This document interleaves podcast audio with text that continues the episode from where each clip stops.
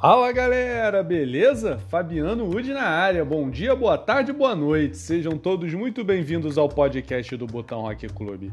E hoje, para mais um episódio da série Botonista da Vez.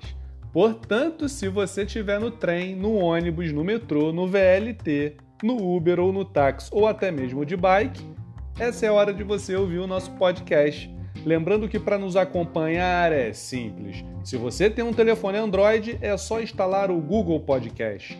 Mas se você tem um iPhone, é só instalar o Apple Podcast. Todos os nossos episódios também estão disponíveis no Spotify. Beleza?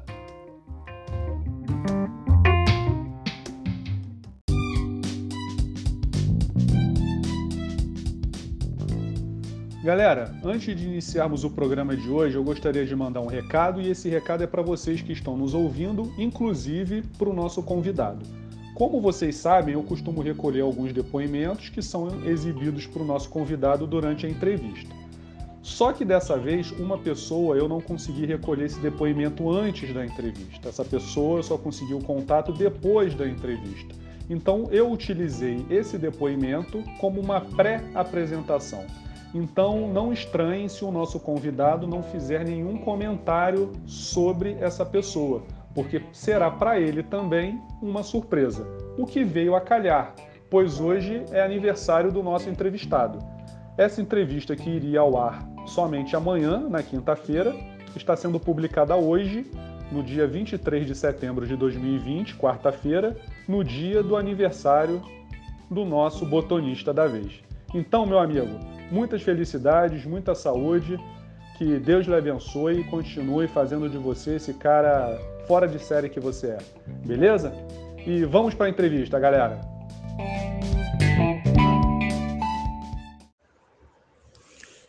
É, bom dia. Eu vou falar do meu filho. Meu filho é maravilhoso, é um filho é, é que não, não tenho nem palavras para falar sobre ele, porque é um filho que é uma pessoa correta, uma pessoa digna, sabe? É o filho que qualquer pessoa gostaria de ter. E eu tenho a graça de tê-lo, sabe? Deus me deu esse presente. E sobre o jogo, o futebol de mesa, eu, ele adora, é a paixão dele. Ele, terça-feira, chega aqui rápido, mãe, rápido, a janta, tem que jogar e tal. Aí eu corro com tudo e ele vai todo feliz para jogar, sabe? É o que eu tenho para dizer. Eu sei que ele, ele adora isso, tem um monte de troféu, sabe? E eu acho legal, é, é, é, a distração dele, a paixão dele é isso, tá? É o que eu tenho para dizer. E hoje é aniversário dele, tá? E eu estou muito feliz. Obrigada. Integridade, substantivo feminino. Estado ou característica daquilo que está inteiro, que não sofreu qualquer diminuição. Plenitude, inteireza característica ou estado daquilo que se apresenta ileso, intacto, que não foi atingido ou agredido. Alguns sinônimos são correção, dignidade, direiteza, exatidão, franqueza, honestidade. Honra, justeza, lealdade, lisura, nobreza, probidade. Retidão, seriedade, sinceridade, brio. Decoro, discrição, distinção, honradez, virtude. Pois bem, eu acrescentaria mais um nome a essa lista de sinônimos. Eu acrescentaria o nome Marcinho. E é justamente ele que é o nosso botonista da vez. Seja bem-vindo, meu amigo Márcio Carvalho, mais conhecido como Marcinho. Opa, muito obrigado, meu amigo. É, não tenho, não tenho como agradecer é, essas palavras.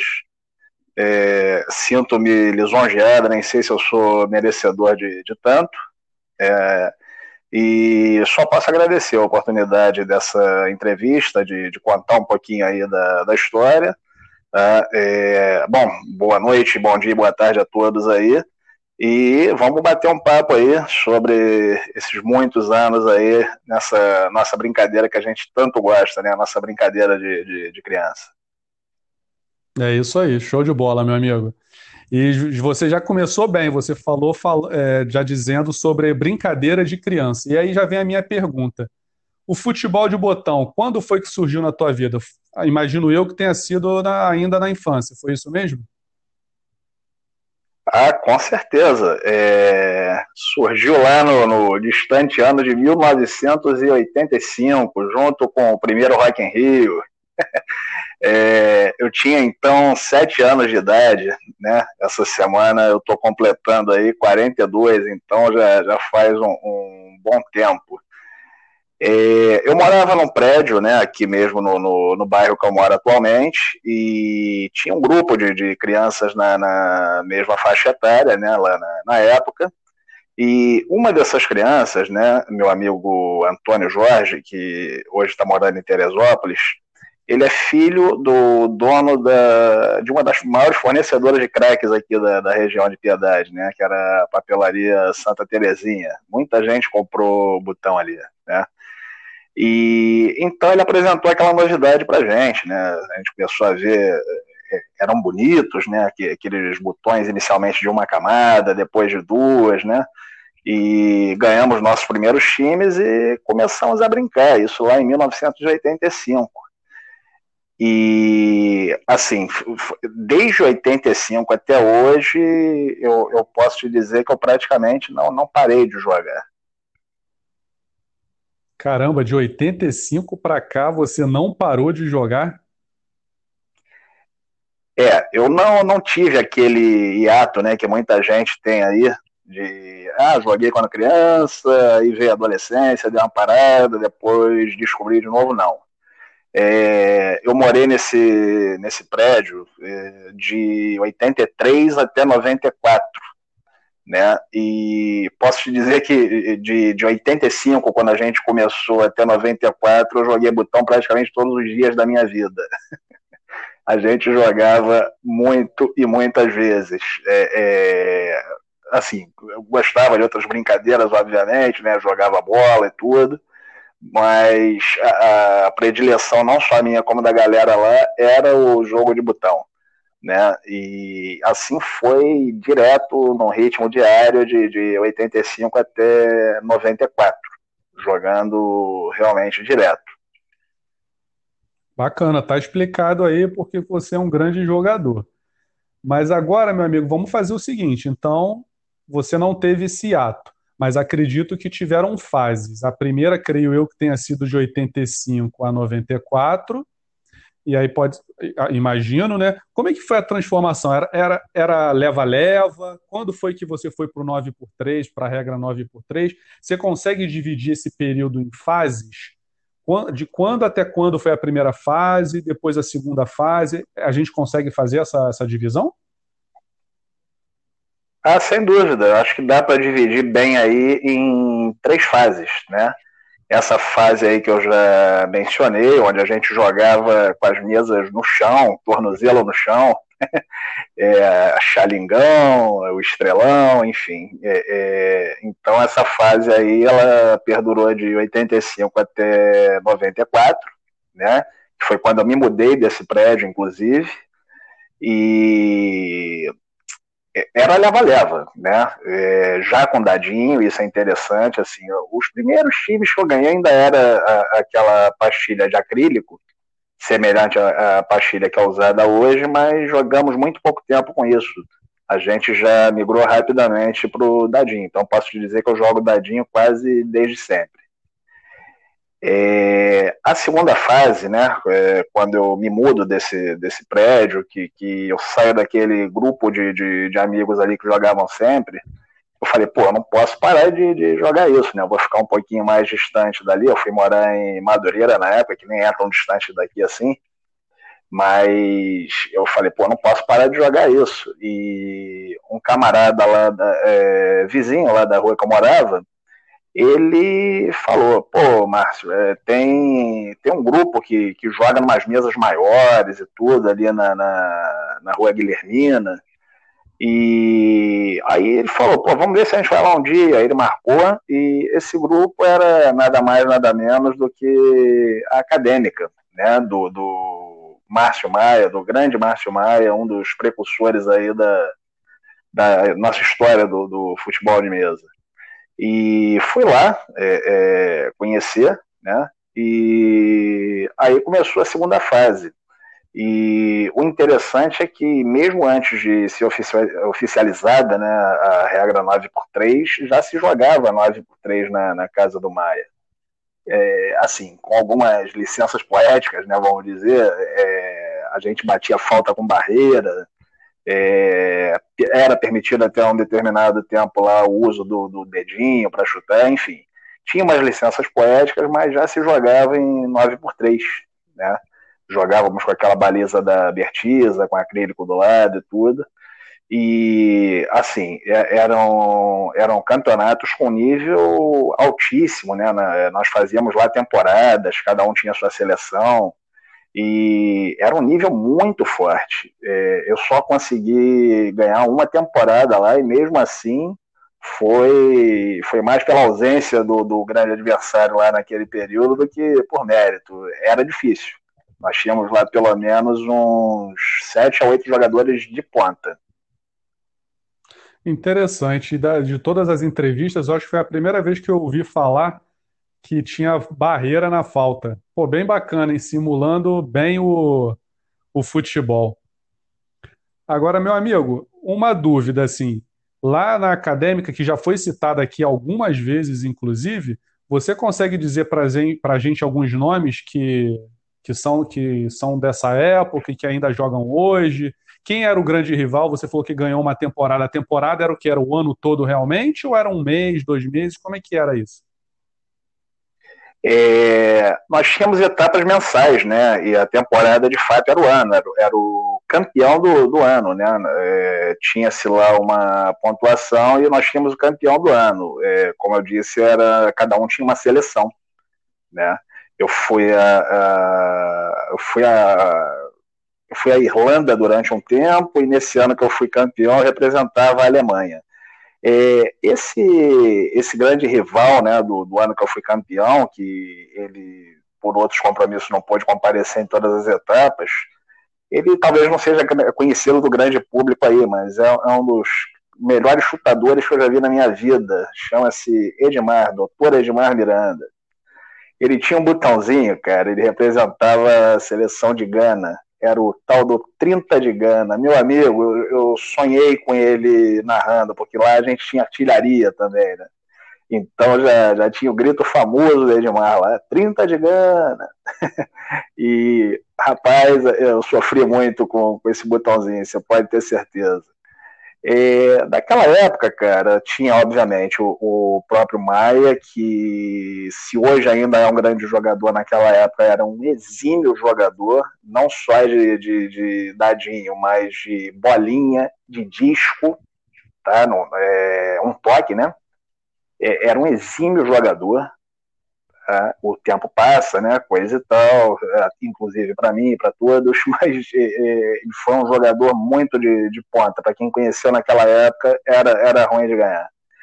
É, tinha dois primos lá, que era o Vinícius, que representava a França, e o Theo, que, que eu, era a Itália, cara, também eram exímios jogadores. É, esse meu amigo de infância, que era o filho do dono da papelaria, o Antônio, era, era um jogador talentoso, não era um dos tops, mas era um jogador talentoso. E, enfim, muita gente boa passou por lá. O, o seu Aurélio, que hoje joga com a gente no River, chegou a, a passar por lá o, o nível era assim altíssimo mesmo. Foi uma, foi uma grande escola. Fiquei lá de 94 até praticamente a metade de 2005. E aí depois em 2005 é que veio a terceira fase. Mas vamos fazer o seguinte, Marcinho. Como você já citou uma pessoa aí dessa tua segunda fase, vamos colocar assim, né? Quem sabe, acho que essa pessoa te mandou um recado aqui. Vamos ouvir? Opa, vamos lá. Conheço o Marcinho desde os tempos da acadêmica, quando jogávamos no Maia.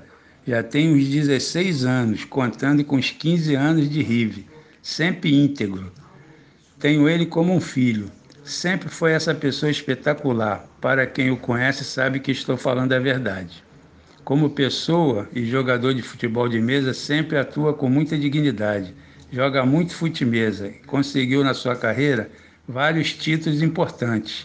Se não fosse ele, o River Futebol de Mesa hoje não estaria onde está. Trabalha com afinco para colocar tudo em seu devido lugar. Parabéns, Marcinho, pela pessoa que você é. Tudo de bom em sua trajetória. Abração do amigo Aurélio. Grande seu Aurélio, obrigado aí pela participação. Valeu mesmo. E aí, Marcinho, o que dizer do seu Aurélio aí desse depoimento? Rapaz, é, ele falou que me tem como um filho e, cara, eu tenho ele como um paizão, eu já disse isso pessoalmente a ele, tenho o maior carinho por ele, pelo filho dele, o Marquinho, é, tinha um carinho muito especial pelo seu Walter, né, o pai dele, que dá nome hoje à nossa sala do River, e todos aqueles sinônimos que você usou aí na chamada para abertura né, da, dessa entrevista, isso pode ser aplicado em dobro ao, ao Aurélio. Ele é o cara que, que cuida da nossa grana lá, né, é o nosso diretor financeiro, nosso tesoureiro, desde, desde a fundação do, do, do River, né? E ele, ele tem um livro caixa nos moldes tradicionais. Então, se ele compra um alfinete, você vai achar a notinha do alfinete lá no livro se tiver alguém devendo mensalidade, não fica não, que ele vai atrás. Enfim, ele, ele é uma pessoa absolutamente correta, reto de caráter, é, é enfim. É, é, um ser humano raro, é, é, é, o tipo da pessoa que é, é difícil você encontrar hoje em dia. Só posso agradecer essas palavras aí e, a gente fica emocionado, cara, de, de, de, de ver o carinho de, de, uma pessoa como ele. Pô, muito, muito obrigado mesmo, cara, por me proporcionar isso aí. Não, que nada, nós que agradecemos. E para quem não é do Rio e talvez não conheça o seu Aurélio, o seu Aurélio ele é conhecido pelas navalhadas na mesa na hora que ele vai chutar, né, não, Marcinho? É, ele tem, ele tem um estilo único de chutar, né? Ele é aquele jogador de, de memória. É, memória, como é que eu vou explicar? Ele tem a memória dos movimentos do jogo. Memória é, muscular, é, talvez? Perfeito. Perfeito. É, estamos falando hoje de um senhor de, de, de 71 ou 72 anos. Me perdoe aí o esquecimento, meu amigo, mas é, é algo por aí, 71 ou 72 anos e que ainda compete lá junto com a gente. É, ele é vice-campeão estadual sênior, para quem não sabe. Ele, ele, jogou muito futebol de mesa. É, é difícil ele, ele, ele não arrumar um ataque para chutar. É impressionante. Ele vai lá, dá as paletadas, quando você vê, coloca lá, lá daquela pontinha dele e dificilmente o Davi não vai na direção do gol, né? Você sabe o que eu estou falando, né? Você já, já encarou a fera. Sim, com certeza. Seu Aurélio, aquelas navalhadas dele, pode ter é isso mesmo, sempre tem endereço do gol. Pode não entrar, mas sempre leva perigo. Agora é verdade que o filho dele, que eu já ouvi várias histórias, já foi citado várias, várias vezes aqui no podcast, é o Marquinhos, né? Eu não conheci, não o conheço, melhor dizendo. Jogava muito mesmo? E por que, que parou de jogar, sabe dizer? Cara, é, o Marquinho, o Marquinho ele, ele é a nossa grande baixa no, no, no River, né? É, assim, depois que ele saiu, é, depois que ele saiu do, da, da, da, equipe, né? Parou, na verdade, de, de, de, jogar futebol de mesa, né? Por compromissos profissionais, foi morar um pouquinho, um pouquinho mais distante. E parou, mas está sempre com a gente, está sempre junto lá, tá, tá, com a galera, foi no, nos nossos churrascos de confraternização e tudo, mas, cara, é, trata-se certamente de, de um dos dez maiores jogadores que, que eu já vi jogar isso, dando, dando um mini spoiler aí da, do top 10, mas é, é certamente um dos dez maiores que eu já vi jogar isso. E Além disso, um ser humano porra, ímpar, né? Diz que o fruto nunca cai distante da árvore. No, no, no caso dele, realmente não, não, não falhou. É um garoto sensacional. Digo garoto porque via moleque, mas hoje está casado, e, e, enfim, montou a família dele. Mas dentro da mesa, excepcional. É o tipo do cara que não, não tinha negócio de bainha, ele jogava com uma bainha 30, outra bainha é, é, fechada ele pegou um símbolo da Volkswagen de uma Kombi e fez o botão artilheiro de um piratão. Pode acreditar, isso não é lenda. é um fenômeno, meu amigo. Um, um cara raro, engraçadíssimo, com imitações impagáveis né, da Dercy Gonçalves, enfim, cara, é uma figura que eu tenho muita saudade de, de conviver, com certeza. Ah, bacana essas histórias aí que são sempre legais de se ouvir. Mas, meu amigo, então depois da acadêmica, a gente pode dizer que veio a terceira fase no, no Futimesa, é isso? É, então, explicando um pouquinho essa migração aí da, da segunda para a terceira fase, é, o Maia, ele, até, ele retomou até recentemente, né? Então ele tinha essa liga lá na, na garagem dele, né? E hoje eles chamam de calabouço, e é, é uma espécie de calabouço, né? A coisa é meio que subterrânea, né? É uma garagem mesmo. E só que na época ele já estava com problemas para manter lá na, na, na, casa dele, né? É, enfim. E em, assim, quase que simultaneamente é, existiu o grupo da Asbon, né, que era liderado pelo Ricardo Nunes, era um grupo que jogava na, no Colégio Sol do Saber, ali no Meia. E então o Ricardo também, na, naquele mesmo momento, coincidiu de, de, ter uma dificuldade de manter as atividades na, na, na escola dele. É, até fazendo um parêntese aí, a Asbon, que era uma equipe é, que jogava numa escola, não era um clube de camisa, é, conseguiu um estadual de equipes, né? Antes de, de, de, se unir a gente, eles conseguiram um estadual de equipes e acho isso um feito incrível. É, enfim, mas voltando à questão da migração aí para essa terceira fase. É, então o Maia entrou em contato com o Ricardo Nunes, né? E ambos tinham é, uma relação histórica lá também com, com o River, né, de, de frequentadores, de, de, sócios, e foi aberta uma porta lá para gente no, no River, por, até por um atleta que, que jogava com a gente lá na Acadêmica, que é o Calixto, né, e então ele, ele facilitou muito a nossa entrada lá no River e um dos itens fundamentais para a gente entrar lá foi um dossiê montado sobre como era, né? O que, que a gente estava levando para o clube. Porque tu imagina você chegar num clube, pedir um espaço para jogar, ah, a gente quer jogar botão. É, não é um negócio muito fácil, né? É, assim, de, de, você chegar num clube com essa proposta, pô, eu quero jogar botão aí. É, então, foi montado um dossiê sobre, sobre o que era o esporte, né, como, como funcionava. Esse dossiê foi montado pelo Reinaldo do, do América, que a gente carinhosamente chama de Reizinho, jogava com a gente lá na, na acadêmica também.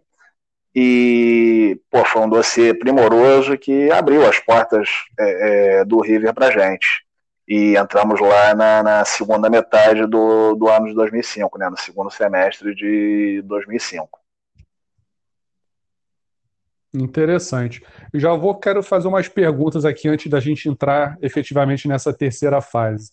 Você falou desse efeito da Asbon. Era então a Asbon não era um clube, era uma escola de, com crianças, etc. E, e eram eles que tinham uma escolinha de futimesa. Você consegue dar uma pincelada aí no que foi a Asbon? É, eu, eu nem tenho tanta propriedade assim para falar da Asbon, porque, por incrível que pareça, eu não frequentei. Né? É, o que eu sei é o seguinte: era um grupo de, de pessoas, de botonistas, que se reuniam na, na escola do Ricardo Nunes para jogar e um grupo talentoso. O próprio Ricardo Nunes era um ótimo jogador, né? É, ainda é, mas assim, parou de jogar agora que ele está voltando. É, na época tinha lá o Cleciano, que todos conhecem aí hoje, né? É, é um jogadoraço, né? Evoluiu muito, mas sempre foi muito habilidoso, sempre foi um chutador muito bom. É, tinha o Dudu, que é irmão do, do Elcio, que joga lá com a gente. O Dudu também era um exímio chutador. Então era um grupo muito habilidoso, mas eles se reuniam de fato numa escola, não era, não era um clube. Eles se reuniam numa escola e esse grupo que se reuniu numa escola foi campeão estadual de equipes, né? Ainda pela antiga FEBOERG, não pela FEFUMERG, mas é, é um título que a gente considera um pouquinho nosso também, porque é parte da, do, do grupo que formou o River. Show de bola, show de bola. E aí, em 2005, então, o River foi efetivamente montado. E aí já se federou logo no primeiro ano? Como é que foi essa, essa transição para dentro de um clube? E interessante também, Marcinho, isso que você falou, hein? Eu acho que fica aí até de exemplo, né? O River, que na verdade é um exemplo de organização, não me canso de falar isso, né? O maior exemplo é a sala de vocês. Quando vocês entram na sala do River, ela vai ter o dobro do tamanho que ela efetivamente tem, justamente pela questão da organização. É um espaço muito bem aproveitado lá para quem não conhece e é aqui do Rio, tem que ir lá conhecer. Já estou convidando a galera, hein, Marcinho? E quem é de, de fora do Rio e tiver aqui pelo Rio, tem que ir lá conhecer a sala do River, porque realmente é, é, é show de bola a sala de vocês. Então, essa história do, do dossiê aí foi é um exemplo para todo mundo que hoje em dia a gente vê as ligas independentes aí procurando espaço e até mesmo alguns clubes, então pode servir de exemplo. Mas aí conta pra gente, Marcinhos, no primeiro ano de 2005 o River já se federou? Como é que foi isso?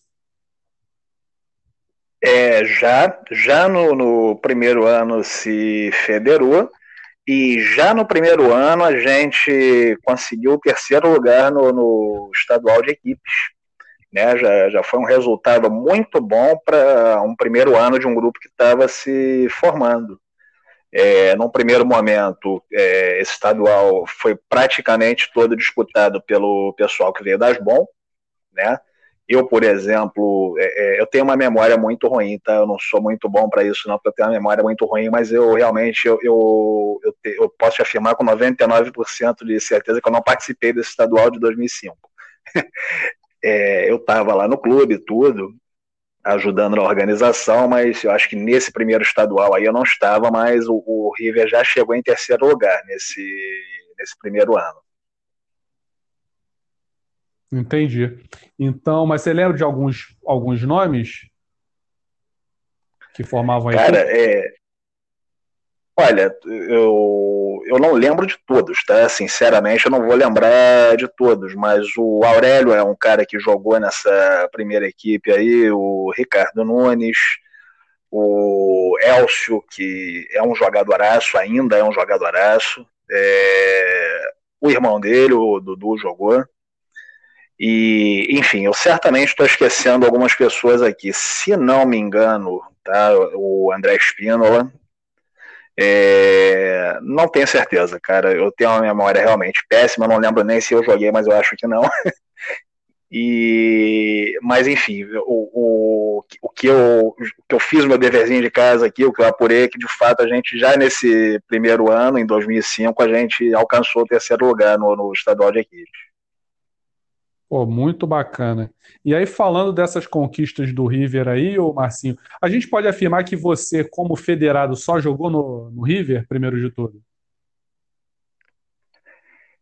É, como, como federado, vamos dizer assim, sim, tá? É, eu, eu vou fazer um parêntese, porque ainda pela acadêmica, é, eu disputei o que eu considero ser o primeiro estadual, ainda que não reconhecido, né, que foi realizado lá na Livraria Berinjela em 1998.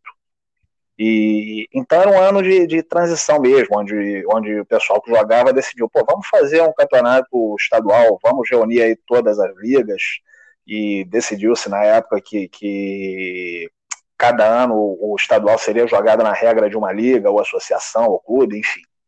E eu sou muito sincero em te dizer que eu não lembro em que regra foi jogado esse estadual, cara. Eu só lembro que foi na Livraria Berinjela, é, um campeonato dificílimo, e eu fiz a final com Adriano Mestre, né, que é outro jogador que, que tem que ser lembrado sempre. Tá? É, eu vi o auge do, do Adriano Mestre. Esse ano de 98, para você ter uma noção, ele fez algo que eu acho que é inédito. Ele foi campeão estadual, né? Porque eu considero o campeonato estadual. Ele foi campeão estadual de dadinho, ele foi campeão estadual de bolinha 12 toques e ele foi campeão estadual de disco. É, três modalidades no mesmo ano, três modalidades absolutamente diferentes entre si. É, eu acho isso um feito que dificilmente vai ser igualado por alguém. É, cheguei próximo disso, né? posso até contar aí mais à frente, mas é, eu acho que é um feito que vai ser difícil de, de, de, ser igualado por qualquer outro jogador. Você ser campeão de três modalidades diferentes no mesmo ano, eu não tenho conhecimento de outra pessoa que tenha feito nada nem, nem parecido com isso. Então, é, Opa, desculpa aí te interromper, mas é, é, respondendo então a pergunta, é, eu considero que é, é esse eu considero o, o, meu, o meu primeiro campeonato aí, é, vamos dizer, como federado, apesar de não existir na época ainda essa coisa tão formalizada. E depois sim veio o River, meu único clube até hoje. Pô, muito bacana, hein? E essa do mestre Adriano, podemos dizer que foi conquistou literalmente a tríplice coroa, né? Pô, três modalidades diferentes sendo campeão. Marcinho, antes da gente falar de você no River e dessa terceira fase, como você tocou nesse assunto aí da, dos torneios da, lá na Berinjela, você costum, jogava na acadêmica, mas vocês visitavam, essas histórias já foram contadas aqui, mas se você quiser também falar um pouco, vocês visitavam umas ligas as outras, como é que era? Tinha a Liga Rex, tinha o Berinjela, todo mundo se conhecia. Hoje todo mundo dos clubes se conhece. Nessa época já era assim, todo mundo se conhecia, todo mundo era amigo. Conta um pouco pra gente assim uma, uma pincelada geral de como era essa fase aí do fute-mesa. É, então, a gente está falando aí numa época de internet embrionária ainda, né? Não, não se tinha esse intercâmbio todo, não, não, não se tinha essa proximidade, essa facilidade de contato. Mas, sim, é, é a gente esporadicamente visitava outros clubes, outras ligas, né? É, eu cheguei aí lá no Hamilton, em Jacarepaguá, acho que foi a regra mais difícil que eu já joguei na minha vida. Era, era seis por um, se eu não me engano, era um negócio difícil mesmo a baliza acho que era menor, enfim. É, é, é disparado a lembrança de, de, de, regra mais difícil que eu tive de jogar na minha vida. Assim. E outro lugar que era muito difícil de jogar era Liga Rex, né? Que era lá no prédio do Regis e tudo. E, cara, era uma baliza que eu, eu, eu tinha dificuldade de entender como é que o pessoal fazia gol. É, é não existia espaço para o Dadinho entrar. Talvez o Regis seja o, o, monstro que ele é muito por conta de, de ter tido um espaço tão pequeno para fazer gol lá, lá na, nessa época da Rex. É, a Berinjela foi nessa oportunidade aí da, do estadual, né? E se não me engano, só mais uma vez, mas eu, eu sou péssimo, cara, eu tenho uma memória péssima. É, visitamos algumas vezes ali o Mackenzie, no Meyer também, enfim, mas eu joguei muito mais tempo lá dentro mesmo da, da acadêmica, na, na casa do Maia. Entendi. E aí, a partir de 2005, você estava contando, já conseguiram o terceiro lugar né, no estadual de equipes. E durante esse período aí, Marcinho, a gente consegue fazer uma ordem cronológica dos títulos aí, ou não, não, não necessariamente cronológica, mas a gente consegue dizer quais foram as principais conquistas do Marcinho junto com a equipe do River e as principais conquistas individuais?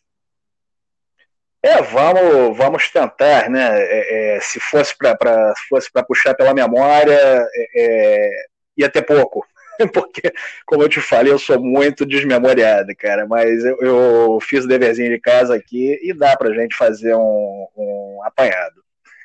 É, eu vou começar então pelo estadual de equipes, né? É, a gente teve esse primeiro ano legal lá em 2005, né, que a gente chegou em terceiro lugar, e logo em 2008 é, a gente conseguiu chegar num título estadual. Foi um campeonato bem difícil também, a, a ABB na época reuniu um grupo fortíssimo, né? Era um grupo muito forte e nós ganhamos na, na final deles lá dentro do, do Maxwell por uma vitória de diferença, não tem chute que foi convertido pelo Lopes. É, cara, foi, foi um negócio assim muito, muito emocionante mesmo. É, a gente, na teoria, não, não tinha a equipe favorita. Né? A ABB realmente reuniu uma galera que, que era boa na época, é, muito boa mesmo. Favorita, a favorita era a ABB e a gente conseguiu né, esse título lá em 2008. E aí, nos anos subsequentes, aí, em termos de estadual de equipes, a gente ficou praticamente como, como a terceira força do Rio. Né? Sempre tinham duas equipes muito fortes é, via de regra, é, América, Flamengo e Fluminense, aí trocando, alternando, América sempre lá entre eles. E a gente ficou aí como uma espécie de terceira força, né? Nós ainda conquistamos alguns terceiros lugares aí em estadual de equipes.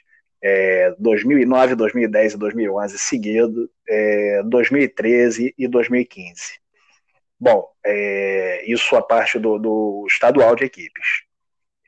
É, falando em brasileiro, né, o brasileiro de equipes, é, o, River, o River gosta dessa competição, cara. É uma competição que normalmente a gente vai bem. E é o nosso grande título até hoje. É, foi o título do brasileiro de equipes de 2011. Né? É, foi, um, foi um brasileiro com um formato um pouquinho diferente do que a gente tem hoje, com um pouco menos de, de equipes, mas não mais fácil por isso foi tão difícil quanto. É, foi um brasileiro onde eu era o técnico da equipe e integrava a equipe. É, isso, isso é meio complicado, né? Você ter que focar nas duas coisas é, é muito difícil. Mas é, é, foi um campeonato em que a, a gente guarda com muito carinho, cara. Foi muito emocionante mesmo. E, assim, no primeiro dia a gente virou cinco pontos atrás do, do, do líder, que era o Flamengo, né? A gente estava meio distante de pensar em título. Aí veio o segundo dia, meu amigo, é, a gente não perdeu para mais ninguém.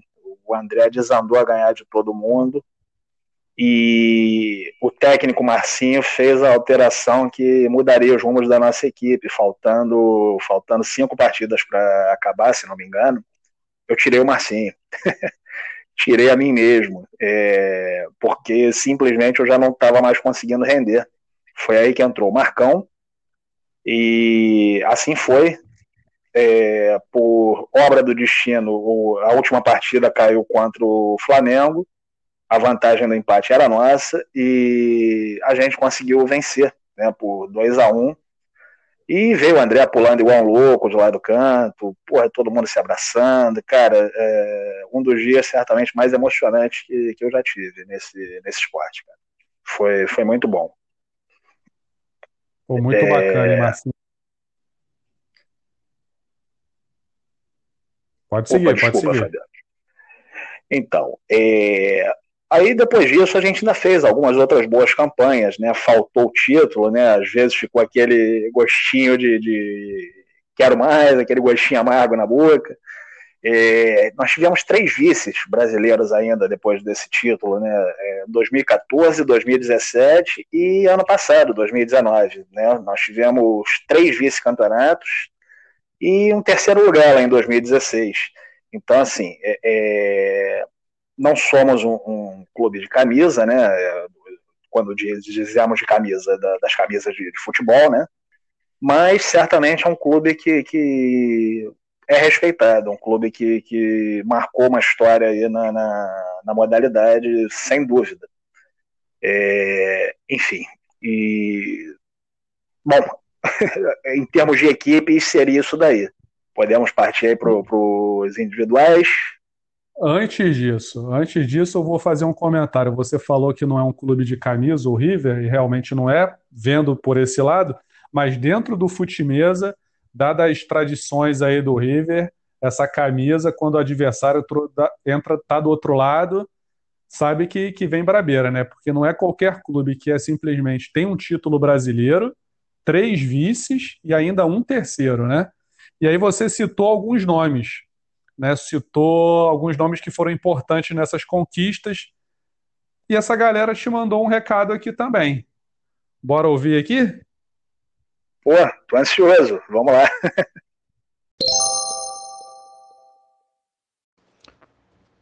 Olá, pessoal.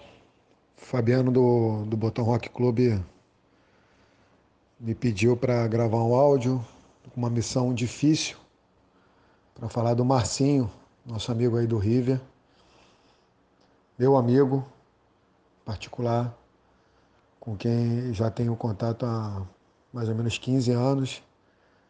É uma missão difícil porque preciso falar dele num áudio curto.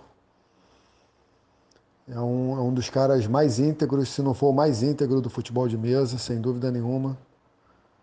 É um cara que você pode jogar de olho fechado, e além de ser um craque, um dos melhores que eu já vi, sem dúvida nenhuma, um dos melhores que eu já vi.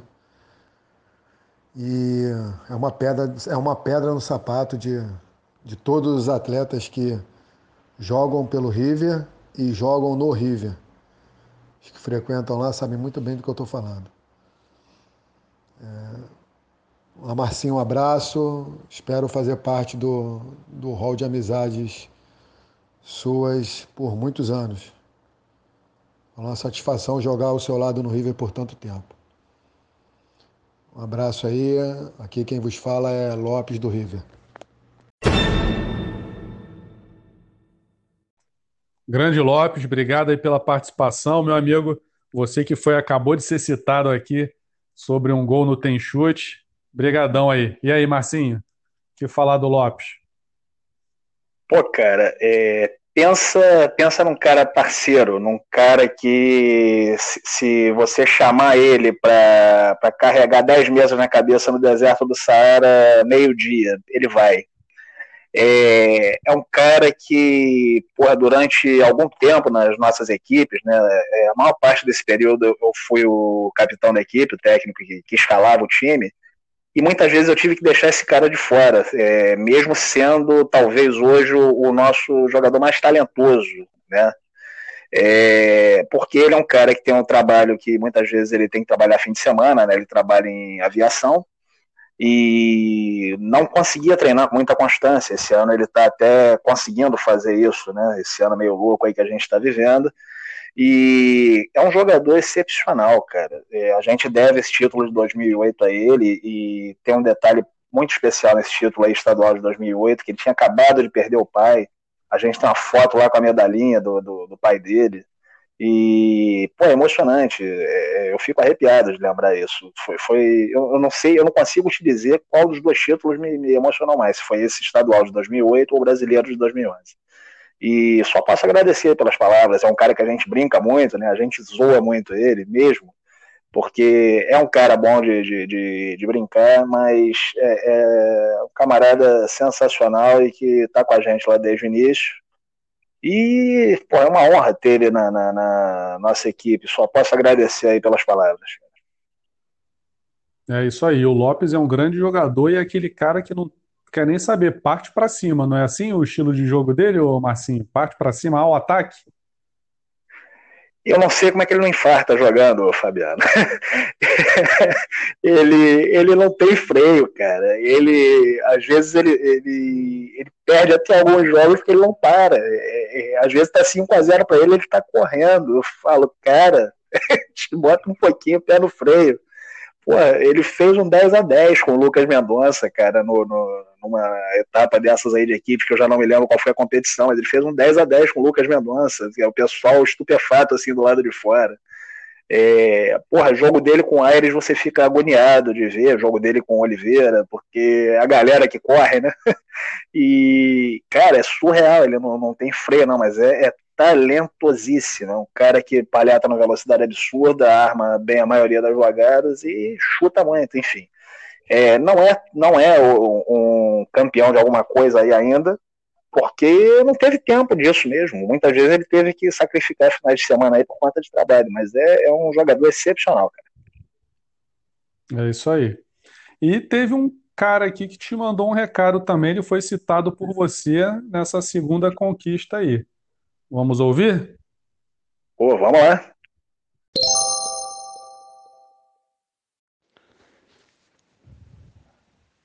Bom, falar do Marcinho é a coisa mais fácil que tem. É, eu, pessoalmente, sou um privilegiado por ter ele como, como amigo. Tenho certeza que ele me considera assim e muito mais. A gente se intitula irmãos. É, Deus me deu esse irmão é, na minha caminhada e foi uma das melhores coisas da minha vida, pois a gente aprende sempre com ele. Vou dizer uma coisa, Marcinho, você, irmão, é ímpar sobre todos os aspectos, principalmente como pessoa, como homem. Pessoa íntegra igual a você é difícil, pessoa da mais, leal, da mais alta lealdade com as pessoas. É difícil encontrar pessoas igual a você. Então, eu, de novo, é, me sinto privilegiado por fazer parte da sua vida. Como jogadores, a gente teve muita braba que a gente passou junto, muita felicidade, tivemos momentos assim fantásticos de viagem, pessoalmente, a gente se diverte muito, a gente sofre muito. Enfim, você é espetacular. Não tem, tem outra forma de, de definir você. Você é espetacular, simplesmente assim. E falando como jogador, não preciso falar porque todo mundo conhece. Competitivo, altamente leal na mesa, que é importantíssimo nesse meio. Entendeu? E joga demais, joga demais, joga demais.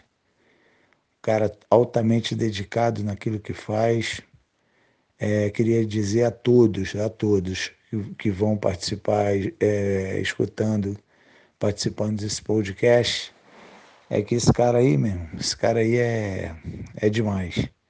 É de uma dedicação em tudo que ele faz. O River não existiria sem ele. Com certeza, sem medo de errar. Sem medo de errar. Portanto, fico muito feliz em estar participando dessa homenagem para você, uma homenagem singela, mas que é de coração. É, você merece muito mais, muito mais mesmo. Aqui você tem um irmão, você sabe que pode contar comigo para o que você quiser. E a gente vai continuar juntos aí, embora eu more, não more mais no Rio de Janeiro, mas estou sempre vendo pessoalmente suas postagens, fico sempre de olho, mesmo de longe. E quando voltar, acabar essa pandemia, voltar às competições, nós vamos estar juntos. Tá? Um abraço é, sei que, esse, que essa reportagem vai ser maravilhosa, não tem como não ser. E te amo, meu irmão. Te amo muito, muito, muito. Você sabe disso. Um abração a todos e curtam. Curtam que vale a pena. Beijo no coração. Grande André, o André que para mim é um dos top 5 aí do que eu vi jogar. Eu sou fã do André, jogador de uma técnica apuradíssima. Obrigadão, André. E aí, Marcinho, teu irmãozão aí, o André? Rapaz, eu acho que eu tô vivo aqui ainda. Cara, é... pô, falar o quê depois do depoimento desse, cara? Meu, meu Deus do céu. É, esse é, é, é, irmão mesmo, cara. É, é, irmão que, que, que, só não é de sangue, porque é, é irmão na vida. É, é, um cara, porra, absolutamente espetacular, cara. É, porra, cara que, que ama de paixão, assim. É, uma honra, cara, ter, ter, ter um cara desse no, no, no na minha vida, tá, tanto, tanto jogando botão como amigo, né? Apesar da, da, da distância geográfica atual, apesar da, da, distância de gerações, cara, quando a gente bate papo é, é, é irmandade, é amizade. E, e, como ele disse, né, muitos momentos bons e, e até ruins juntos, né? É, não entre nós, mas é, convivemos, vivemos momentos ruins aí, né? É, claro, nem, nem tudo são flores nessa trajetória. Mas, pô, eu, eu tô emocionado, cara. Eu realmente eu não, não, não, consigo nem, nem falar mais. É, é, só dizer que muito obrigado, cara. É, é, não sei se, se, se, mereço isso. E, bom, beijão, meu irmão. É, tudo de bom para você sempre, cara. Muito obrigado aí mesmo. É isso aí, Marcinho. E respondendo a tua pergunta, é claro que merece. Eu costumo dizer que a gente não tem nada além do que a gente merece. Tudo que a gente tem na vida é aquilo que a gente merece. Então você é merecedor dessas palavras aí do teu amigo, do teu irmão André. E aí, meu amigo, a gente continuando aqui, a gente ia falar das tuas, da, das tuas conquistas individuais aí. Quer contar um pouquinho pra gente? Pô, cara, vamos lá. É, é, eu, eu, até brinco que individualmente eu, eu, eu mesmo me sabotei muito, porque eu sempre gostei mais de jogar equipes, né? É, é, não é a preferência de todo mundo, mas a minha é. Eu, eu gosto mais de jogar equipes, né? Me, me, me encanta mais o, o, jogo de equipes do que o individual. Então eu joguei poucas temporadas completas, né? É, mas é, é, tive bons desempenhos aí ao longo do tempo. É, começo por esse lá de 98, que eu não posso esquecer, né, ainda que, que não haja o, o reconhecimento desse campeonato lá conquistado pelo Adriano, pô, é um segundo lugar que me honra muito, né? A gente costuma brincar muito aí com, com coisa de vice, né? A gente pô, tem gasto o pitico lá direto toda semana lá, que ele tá numa, tá numa maré de, de, de vice lá direto, mas, cara, você ser vice-campeão estadual é muita coisa, não é pouca coisa, não. Você ser vice-campeão de qualquer coisa é muita coisa. E esse esse vice lá de, de 98, sem dúvida, foi, foi o início aí dessa, dessa trajetória. É, aí, enfim, como, como eu disse, por N motivos, eu não joguei muitas temporadas completas, né? É, problemas de, de trabalho, é, teve uma época que eu comecei a fazer um curso de inglês aos sábados, enfim. É, resumidamente, eu não joguei muitas temporadas completas, mas 2009 eu, eu consegui um terceiro lugar num formato de campeonato que eu achei muito interessante. Era um campeonato o ano todo de pontos corridos. É um campeonato que talvez não atraia muito o público, quem vê, não tem aquela coisa da final e tudo, mas porra, foi um campeonato dificílimo. É, eram três turnos, é, o, eram três, três dias né, no, no, no, ano de competição, se eu não me engano. E o primeiro dia eu ganhei todos os meus jogos, cara. Eu ganhei os nove jogos que eu fiz no dia. E, e porra, é, eu, eu, achei que, que, que ia dar. Mas aí tinha o tal de Regis, né? Que, que jogava só um pouquinho, né? E, enfim, no final do ano é, eu acabei em terceiro lugar. E talvez aí os dois grandes anos é, é, individualmente, né, em termos de, de dadinho ainda, foram 2014 e 2015, né? Foram dois anos onde eu também fui vice-campeão estadual é, 2014 a, a, coisa ficou muito perto, cara. É, era ranking né, anual, não, não tinha esse formato atual aí de finais, era, era ranking. E eu cheguei na última etapa cinco pontos à frente do, do, do Vitor Praça, né? Bastava terminar numa posição colada na dele ali para ser campeão. E nas quartas de final, o, eu fui eliminado pelo, pelo Maia, né? Na, na época já companheiro do, do, do Vitor Praça de, de, de, equipe, né? E depois na disputa de quinto ou oitavo eu fiquei em quinto, só que o, o Vitor, né, é, ficou em terceiro lugar nessa etapa e foi o suficiente para ficar ali, se não, me, se não me engano, cinco pontos à minha frente e levou o título daquele ano, mas assim, foi um ano que eu joguei muito bem, cheguei muito perto, dividi muitos pódios aí com, com o Vitor, que porra, é um cara sensacional. E foi uma disputa bonita, leal. É, é, e no ano seguinte a gente repetiu a dose, né? Ele foi campeão, também foi vice.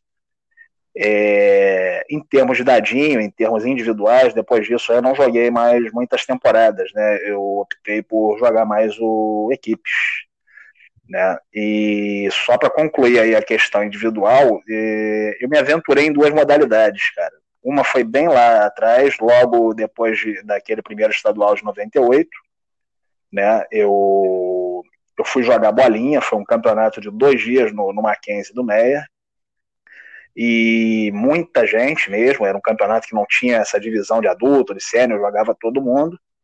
E, cara, você imagina o que, que é para um jogador de dadinho, que, que gosta um pouquinho de chutar no canto, como eu gosto.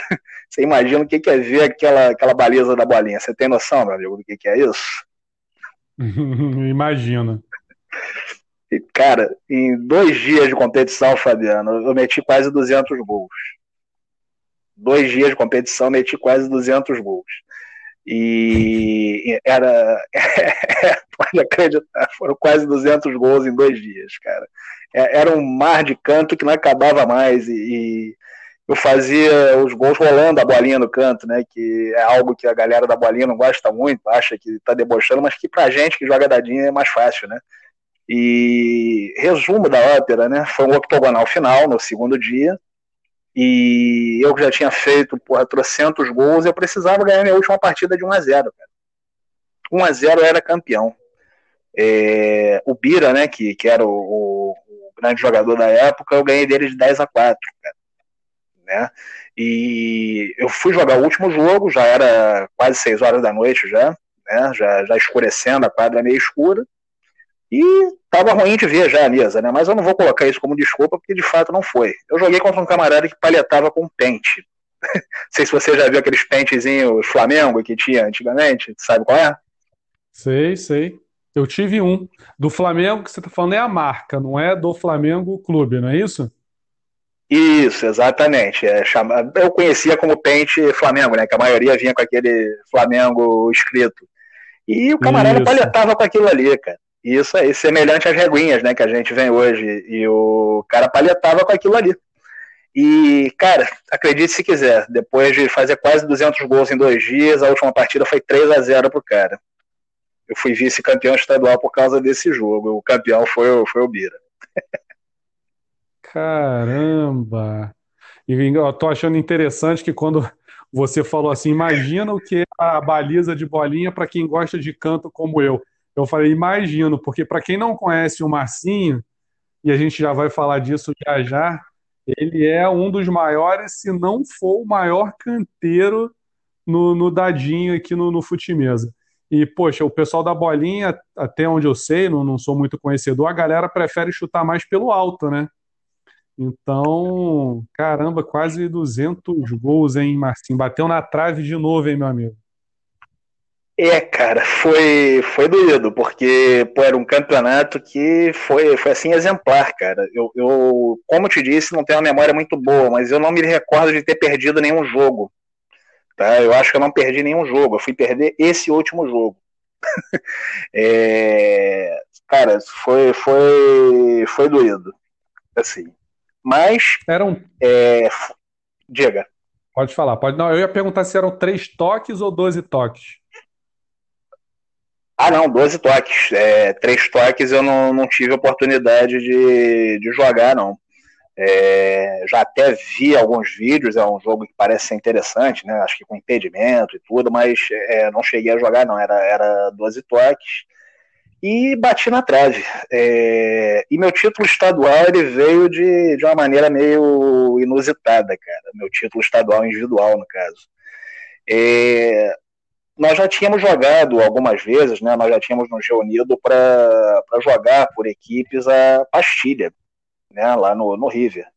E tivemos alguns bons resultados, né? É, fomos cinco vezes vice-campeões estaduais de pastilha por equipes, cinco vezes.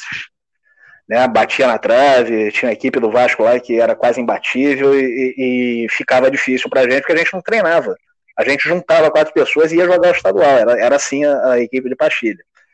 E em 2016 eu cismei de jogar o individual. O pessoal falou, pô, joga, joga um ano aí individual, Marcinho. Falei, pô, beleza. Eu não tinha nem time de pastilha, o, o Fabiano. Aí o, o, meu, meu irmãozão André chegou e falou: toma aí, toma esse time aí, Marcinho, lá no dia da etapa né, o, o estadual da, da Pastilha ele, ele, tem poucas etapas, ele tem dois turnos lá e, e, uma final, se não me engano é isso. Tá? Minha memória realmente é péssima, mas ele me, me, me, deu, ele me deu literalmente o time lá no dia da etapa. E foi, isso foi 2016, cara. E eu consegui. Eu fui campeão estadual de pastilha. Foi a única temporada que eu, que eu joguei individual. A modalidade até legal de, de jogar, mas que por alguns aspectos até relacionados ao formato, à organização, eu, depois eu, eu optei por não jogar mais. Mas foi aí que veio meu título estadual individual. Na pastilha. Isso. E aí, qual foi o ano que você falou que quase conseguiu o feito do mestre Adriano? Porque você jogou bolinha, dadinho e pastilha. Foi nesse ano de 2016 que você bateu na trave nas outras duas? Foi isso ou não? Não, não, eu, na verdade eu até me expressei mal. É, eu, o que eu quis dizer foi, foi, mais a questão de ser campeão em três modalidades diferentes do que, do que as três do mesmo ano. Três ah, diferentes entendi. já é um absurdo, né? É, três no mesmo ano, acho que isso daí vai ser inigualável. Isso daí acho que ninguém vai bater essa marca, não. Mas é, é tenho, tenho dois vices, né? Em duas modalidades diferentes e um título em uma. Então, é, é relevante, mas nada comparável a esse feito do, do, do Adriano aí, não. Não, é relevante demais. Agora, nunca pensou em voltar a jogar 12, não? 12 toques? É, Cara, então. Eu, eu só não jogo por uma questão de calendário. É, de todas as modalidades que eu joguei, é disparada a, a que eu achei mais interessante, em tudo. Em termos de organização, é, em termos de, de, de jogo mesmo, é, é, um jogo que o pessoal é, é, muito tático. Pô, eu vejo vídeos lá do, do Robertinho, não sei se você já teve a oportunidade de, de ver, é um cara que tem porra, vários seguidores lá cara, ele dá aulas realmente de, de, tática, de marcação, de como furar a marcação, e, porra, é, é um jogo muito interessante e que, e que eu me saio bem. O pessoal da bolinha até hoje me convida para jogar e tudo, mas, cara, não dá. A gente tem um calendário interno pesado no, no, River, a gente tem muitas competições internas e eu privilegio muito isso. É, a minha prioridade é jogar dentro do River. E aí tem o calendário do Dadinho, que pelo menos o de equipes eu, eu, participo, então fica difícil a gente abraçar uma segunda modalidade. Mas vontade eu tenho, de, de todas que eu joguei, certamente é, eu tenho muita vontade de, de, de jogar bolinha, mas infelizmente o calendário não permite, são muitas datas. Show de bola, meu amigo. Tenho certeza que teria êxito também. Meu camarada, temos aqui uma galera que não podia ficar de fora e que te mandou um recado.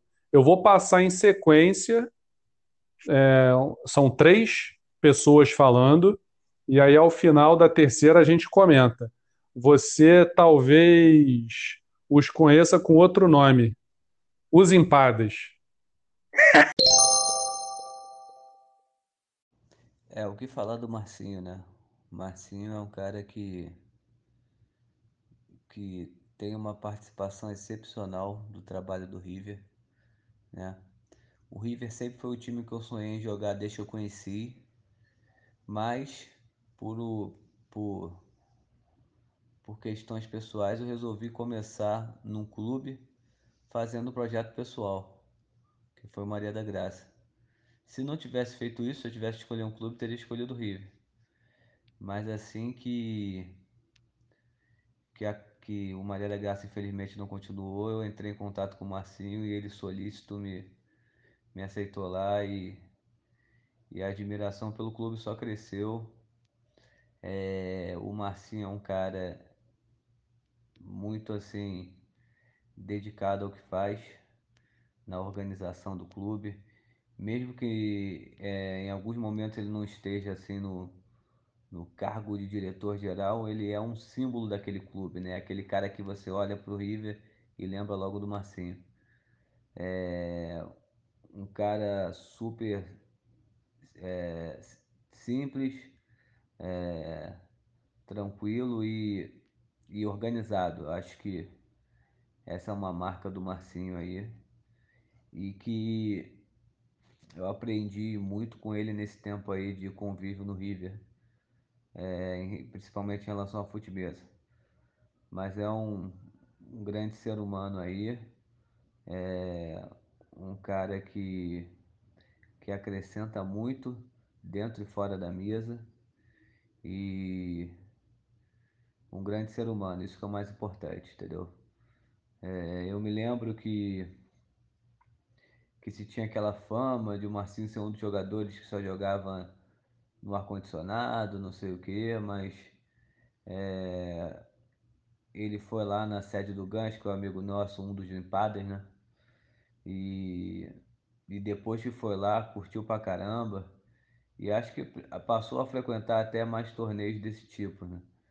É, mas é um cara espetacular, uma grande liderança no clube e um cara que marcou história no fute mesmo. Ele tem títulos de expressão, é, uma jogabilidade incrível e é visto por muitos como o melhor chutador do canto, né?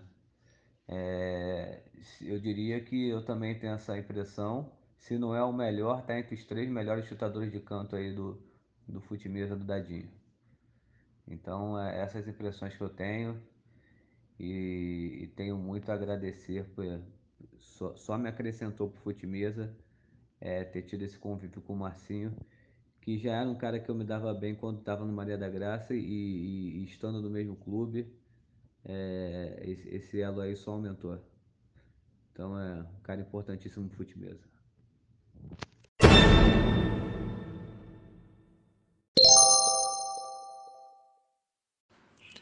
Fala galera do Botão Rock Clube, aqui quem fala é Alberto Vilas Boas, mais conhecido como Tanoco no Futimesa. Estou aqui para falar do meu amigo e ídolo no Futimesa, o Marcinho. Acompanho o Marcinho né, desde a época do Orkut, onde o River mantinha uma página né, para divulgação dos campeonatos que os atletas participavam e que o clube jogava. É, o Marcinho ali já mostrava que era um atleta diferenciado, né? Pois na maioria das vezes é, que o clube divulgava a participação dos, dos atletas nas competições, o Marcinho sempre aparecia nas primeiras colocações. E no torneio de equipes, ele sempre se destacava como um dos ponteiros da, da, da equipe. É, em 2016 eu entrei no River, né? E aí comecei a conviver mais com o Marcinho. E percebi que além de craque nas mesas, ele era uma referência e uma liderança para os demais atletas do River. Se o River hoje é visto como um clube modelo para os clubes co-irmãos no futimesa, isso se deve muito ao Marcinho, pois ele organiza as tabelas das competições, monta o planejamento financeiro do clube, cobra de todos o zelo pela nossa sala para que ela esteja sempre limpa e apta para receber os nossos atletas e visitantes. É, falando do jogador Marcinho, ele tem o dom de jogar botão e fute-mesa, né? O cara no dadinho é o melhor jogador que chuta nos cantos. E se ele focar novamente no fute-mesa, tenho certeza que ele estará no top 5 dos melhores. Marcinho é bicampeão estadual de equipes, campeão brasileiro de equipes, campeão estadual de pastilha e campeão de diversos abertos. Isso faz dele uma liderança né, e uma referência técnica para os atletas. Deixo aqui o meu abraço para o meu amigo e ídolo Marcinho, que ele continua sendo essa pessoa correta e honesta. E de, deixo o meu abraço também para todos os amigos do Botão Rock Clube.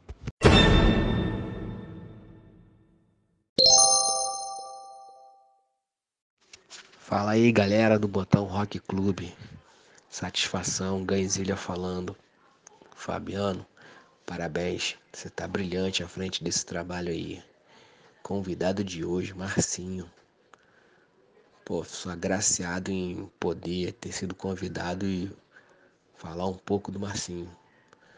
O Marcinho é um grande amigo, grande pessoa, ser humano, fora das mesas, tá sempre pronto a te ajudar, a te ouvir, pessoa fantástica. Então chegou até a ser uma amizade para mim, quando sou, não sou tão não sou tão novo no, no futimesa, mas também não sou tão velho. E Marcinho sempre é aquela bandeira do futimesa, né? É aqueles, aqueles nomes que quando tu começa a jogar aí, você. Alguém sempre fala, pô, Marcinho, Marcinho, quem é Marcinho? Aí tu vai ver quem é o cara. É como se você. No meu caso, é como se eu dobrasse a esquina e desse de cara com o Axel Rose, né? Assim é o Marcinho. Marcinho é um é um, é um, é um mito do, do fute-mesa. Eu costumo até falar que o, o André Santos é a lenda, André Santos é a lenda e o Marcinho é a referência. Marcinho é referência para muita gente dentro do botonismo. Lá no próprio River, o Jonas sempre pegava umas dicas com ele, com outros atletas também.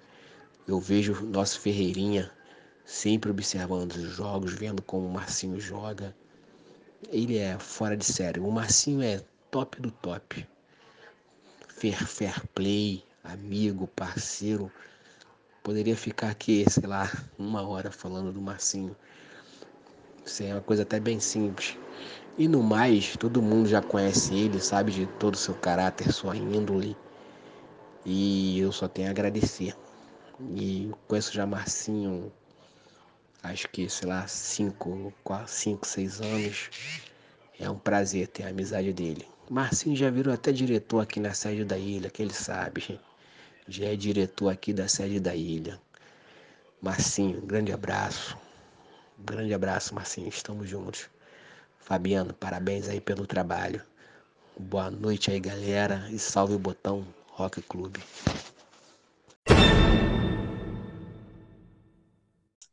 Pô, queria agradecer os meus amigos aí, Melo, Tanuque, Gans, os Empadas. Vocês é que estão fazendo um grande trabalho aí também com as lives dos Empadas. Parabéns aí pelo trabalho e muito obrigado pela participação. Vamos ver se o nosso entrevistado sobreviveu a essa trilogia, vamos colocar assim. E aí, Marcinho? Cara, é... Tá sendo fantástico, cara. Eu não, não, não tenho como te agradecer essa, essa oportunidade, assim. É, a gente imagina, né, os amigos que a gente tem, o, o quão querido nós somos, mas, cara, assim, não, a gente nunca, nunca imagina o suficiente, né, quando, quando escuta esses depoimentos. Nossa. É, vou começar aí pela, pela ordem, né, do, dos depoimentos. É, começar aí com o Melo que assim, os três é como se fossem uma pessoa, né? Eles se completam, eles, formam esse, esse, grupo aí dos empadas, né? Como eles são conhecidos, e cada um com a sua personalidade eles acabam se completando. O Melo é o cara, é o cara centrado, é, é, é o, é o cara técnico, né? É, é, é a voz da razão ali no, no, no trio, vamos dizer assim. E um cara espetacular, tá? É, absolutamente correto, é, um cara que, que porra, é, ele tem uma diretriz de vida que, que eu admiro muito, super organizado, é, totalmente planejado, é, porra, professor, respeito muito todos os professores aí pela batalha diária, e falando do atleta Melo, é, evoluiu demais, cara. Eu, eu, sempre brinquei lá que dos empadas ele, ele era o empada de camarão, porque ele, ele é o que tem mais talento nato de, de todos, na, na minha visão, né? E esse ano isso está aflorando bastante. É, só posso agradecer pelas palavras de, de carinho dele. É, quanto ao Tanoco, né, o gigante do River, é, é um gigante de coração também, cara. É, é um cara sensacional, é, é um cara que está sempre incentivando todo mundo, está sempre sorrindo. É, eu já falei isso em outras oportunidades, eu nunca vi o Tanoco de mau humor, né? Você nunca. Você, nem eu e acho que ninguém. É, é um cara fantástico, cara. É, e muito parceiro, muito, muito de equipe. Tá, tá sempre vibrando lá junto com a gente, torcendo. E, pô, grande jogador também, cara. Não é só um jogador grande, não. Ele também é um grande jogador. É, sem dúvida tá, tá, desenvolvendo muito o jogo dele aí no, no, no River. E, independente disso, um, mais um grande amigo aí que eu fiz no, no Futimesa. E chegamos aí no Mago, né? Pô, falar o quê do, do, do Gans, né? Do, do Mago da Palheta. É, é, um cara que eu vou, vou, até contar aqui algo que talvez eu não tenha falado. É um cara que eu não tive uma simpatia de cara, não. é, é um cara que eu achei meio fechadão, meio, meio esquisito. Eu falei, porra, não, não fui com a cara desse cara, não. Aí, porra, comecei a, a conhecer, enfrentei ele num, num brasileiro de equipes, ele tava vestindo a camisa do Tupi. Né, foi um jogo complicado, esquisito, mas pô, achei interessante a, a, a, o foco dele no jogo, né? E comecei a conhecer coisa e tal, convidei ele para vir para o River na época. E, enfim, é, é um cara que eu, eu, conheci melhor, aprendi a entender a, a, pessoa e o personagem, né? Porque ele é um personagem, não adianta que, que se formou personagem. E, pô, ele, ele me convidou um belo dia para ir lá na casa dele. Eu não pude ir num primeiro momento, demorou a acontecer, né? E, pô, quando eu fui lá, cara, foi amor à primeira vista, né? É, é botão como, como a gente jogava na infância, né? É, é sem ar-condicionado, é no terraço, é churrasco, é música rolando, é resenha e, pô, tudo de bom, cara. E é um cara que eu tenho uma gratidão, tá? Porque ele abraçou uma missão aí, porra, pesada, né? Eu tive que operar o meu joelho relativamente recente. E, pô, ele assumiu a diretoria geral do River, porra, deu conta, vem dando conta, e, e, só tenho a agradecer por isso, e acho que todo mundo do River também. E falando do trio como um todo, é, eles vieram para o River num momento difícil do River, tá? Nós tivemos uma pessoa lá que, que causou um estrago no River, que eu prefiro não citar, e eles chegaram é, no momento pós-saída dessa pessoa e, porra, chegaram com essa parte lúdica do, do, futebol de mesa, trouxeram a galera do Maria da Graça, Malvar chegou naquela época também junto. E, porra, existe um River antes e um River depois dos empadas. É, eles recuperaram a nossa identidade, né? O jeito de ser do River. Um clube, porra, alegre e reverente, é, porra, se, se a gente for fazer um paralelo aí com as escolas de samba, a gente é uma espécie aí de, de caprichosos, de, de, de São Clemente do, do, do, do futebol de mesa. É, é, um clube que certamente tem a simpatia de muitos aí e onde muita gente gostaria de jogar, cara. Bom, para não me estender mais ainda, né? É difícil não, não me estender, porque eu tenho que agradecer muito. É, muito obrigado, meus amigos. Vocês é, moram no meu coração, cara. É isso aí, show de bola. E Marcinho, eles citaram aí, né? Algumas palavras elas são recorrentes, né? Quando se fala do Marcinho, eu fiz a abertura aqui, mas eu já tinha pensado em fazer a abertura dessa forma antes mesmo de ouvir os áudios do pessoal. E uma das palavras é integridade. E você vê que isso tem se repetido aí nos áudios. E a segunda é a questão da liderança de uma forma geral e principalmente liderança técnica. E aí, quando se fala em técnica do Marcinho, já se pensa em cantos. Como é que você desenvolveu a arte de chutar as, o dadinho no canto, seja ele chapado, seja ele de quina, enfim, o cara pode adiantar o goleiro e você mete gol no canto. Como é que você aprimorou essa técnica aí? É, então, é, eu, eu, não vou te dizer que eu tenha treinado na minha vida para fazer isso, não, cara. É, talvez venha um pouco da mesa pequena que eu joguei, porque é, sobrava pouco espaço em cima para fazer gol e um espaço relativamente bom dos lados. Era aquela baliza de acrílico da Bertiza com aqueles goleirinhos um pouquinho menores também da, da né, que era madeira com acrílico na frente. E, cara, eu sempre, eu sempre tive alguma facilidade para chutar no canto. É, eu sempre achei mais, mais lógico, mais fácil direcionar o chute, né? Porque o chute no canto você está dando a direção, você não depende de, de um peso da mão, de, de uma inclinação de palheta, você você está tá direcionando, né? E eu sempre achei mais simples chutar no canto, assim. É, pô, é complicado, soa meio presunçoso falar em dom, mas é por aí, eu tenho dom de chutar no canto, eu prefiro, enfim. É, é, mas não é algo que eu tenha treinado, não, cara. E, isso, isso mudou um pouco quando eu saí da bainha aberta para a bainha fechada. Eu fui um dos últimos heróis da resistência aí a trocar de bainha. Eu jogava com bainha 28, não era nem a 32 que todo mundo usava, não. Eu jogava com bainha 28, era aberta, mas não chegava a ser a 32.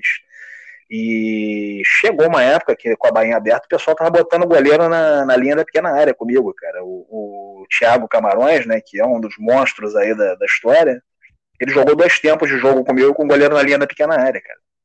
Aquilo, aquilo começou a me chamar a atenção, começou a me incomodar, e foi aí que eu comecei a pensar é, em migrar para a bainha fechada, que te dava mais essa facilidade do chute no alto. Mas quem disse que eu gosto de chutar no alto, cara? Eu, eu chuto quando não tem jeito.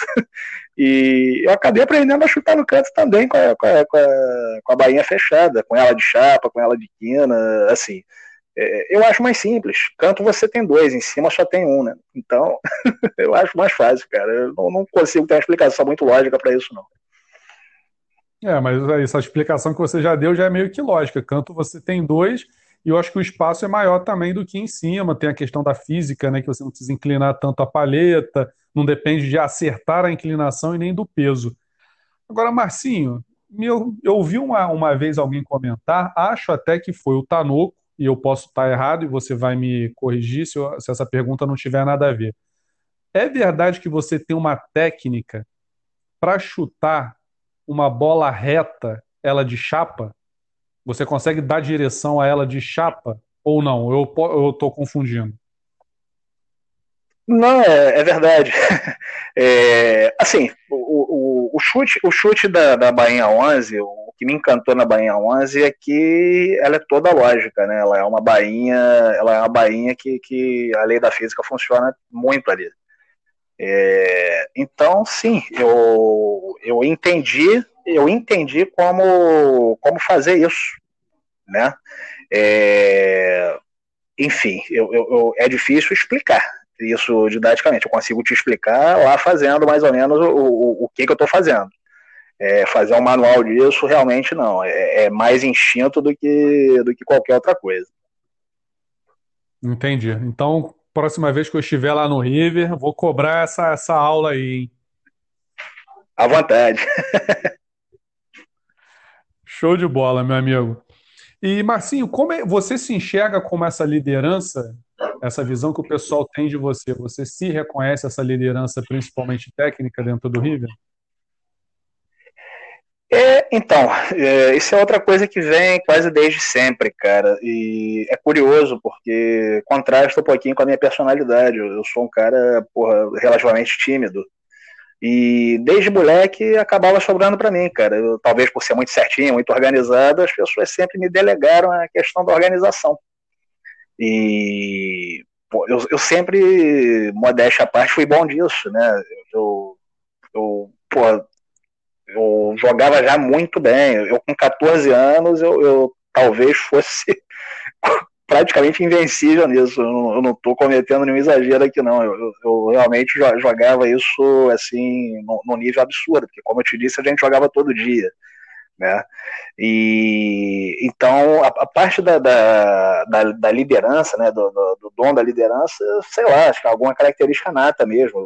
Esse ano, inclusive, eu estou me formando em, em administração e o River foi uma grande escola para isso, é, sem dúvida. A, a, parte da liderança técnica, é, isso daí a gente acaba com, conquistando com o tempo, né? É, é assim, nesses anos todos de, de River, é, eu dividi o protagonismo lá com algumas pessoas, né? É, nós, nós tínhamos lá, via de regra, eu, o Marquinho, filho do, do Aurélio, e o André brigando lá pelo, pelos rankings anuais.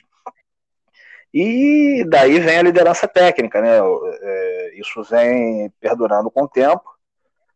E é isso, acho que é, é, é algo de, de, característica mesmo pessoal, né? É, é bom você ter, ser, ser, tido como referência, mas também pesa, porque às vezes você só quer jogar botão, né? E não adianta, vira e mexe, eu tenho que estar jogando botão e organizando, e escalando equipe, e etc. Isso às vezes eu confesso que pesa um pouquinho. Imagino. Marcinho, a gente está se encaminhando aqui para a última parte, né? Eu gostaria de fazer mais uma pergunta, que é algo que, da mesma forma que as pessoas veem você uma pessoa íntegra e uma liderança técnica, o River também é visto como, além de, da, da organização, né? E daqui a pouco eu também vou falar um pouco sobre isso, que é notória, mas o River ele é tido como, da mesma forma que se fala muito na democracia corintiana, né? Se fala muito da democracia riveriana, vamos colocar assim. Né, que vocês são realmente um clube democrático, tudo que vocês decidem, vocês decidem por voto, não é o fato do Marcinho ser um dos líderes técnicos, técnico, o André ser uma lenda, né, e por aí vai, que o, o, voto de vocês vale tanto quanto de qualquer outro atleta, seja ele. Aí eu, não, aí eu só não sei se para assuntos de federação, só dos da federação, se os filiados também votam. Mas, enfim, vocês são um clube reconhecidamente democrático. Quer falar um pouco sobre isso para gente? Eu vou, vou, tentar resumir um pouquinho aí, Fabiano. É, enfim, é, eu, muito disso a gente já herdou uma determinada organização do Ricardo Nunes, principalmente. Tá? Ele, já, ele já tinha um modelo pré-estabelecido de organização e, pô, sem dúvida, o Ricardo Nunes é um cara que, que eu aprendi muito mesmo, muita coisa. É, eu, eu, quando assumi a parte da, da direção técnica lá e tudo, eu mal sabia mexer em Excel. Hoje, hoje eu domino muito bem o Excel, né? Sou até reconhecido por isso aí, pelas tabelas que eu, que eu mantei e tudo. E então, assim, muito da, da parte de organização eu aprendi com o Ricardo Nunes e nós temos modelos lá pré-estabelecidos, né?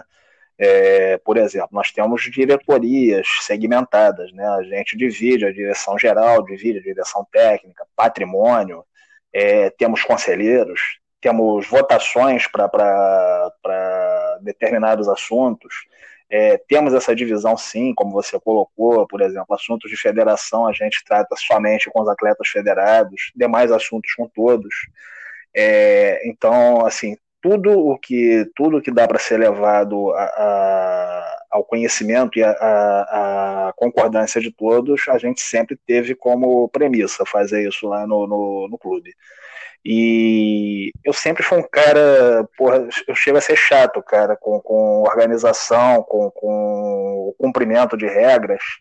E até brinco com o episódio que eu lembro sempre, cara. Uma das coisas que mais me doeram na vida foi barrar o Marquinho num piratão de terça por quatro minutos. Marquinho, meu amigo, filho do Aurélio. o Marquinho, na época, estava trabalhando em Botafogo e ele ligou: pô, Marcinho, eu tô no táxi, coisa e tal. E, cara, lá no River, se você chegar a 8 1, você não joga, cara. É, isso é uma premissa nossa, isso é grande parte do nosso sucesso, você pode acreditar.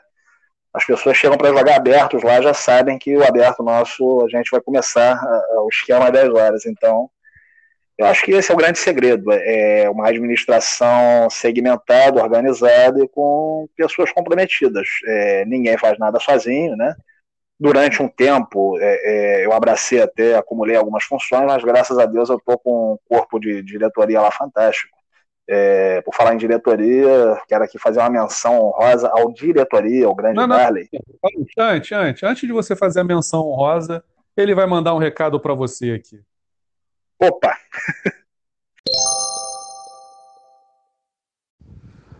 Bom, boa tarde a todos, amigos do Rock Clube eu fui convidado para falar de uma pessoa ímpar, que é o nosso amigo Marcinho. O Marcinho hoje é a própria personificação do futebol de mesa do River. Fundador e grande motivador do nosso esporte dentro do nosso clube. Goza de toda a consideração, respeito e admiração de todos do clube, não só do pessoal do Futimesa, mas do River Futebol Clube, ele goza de toda consideração.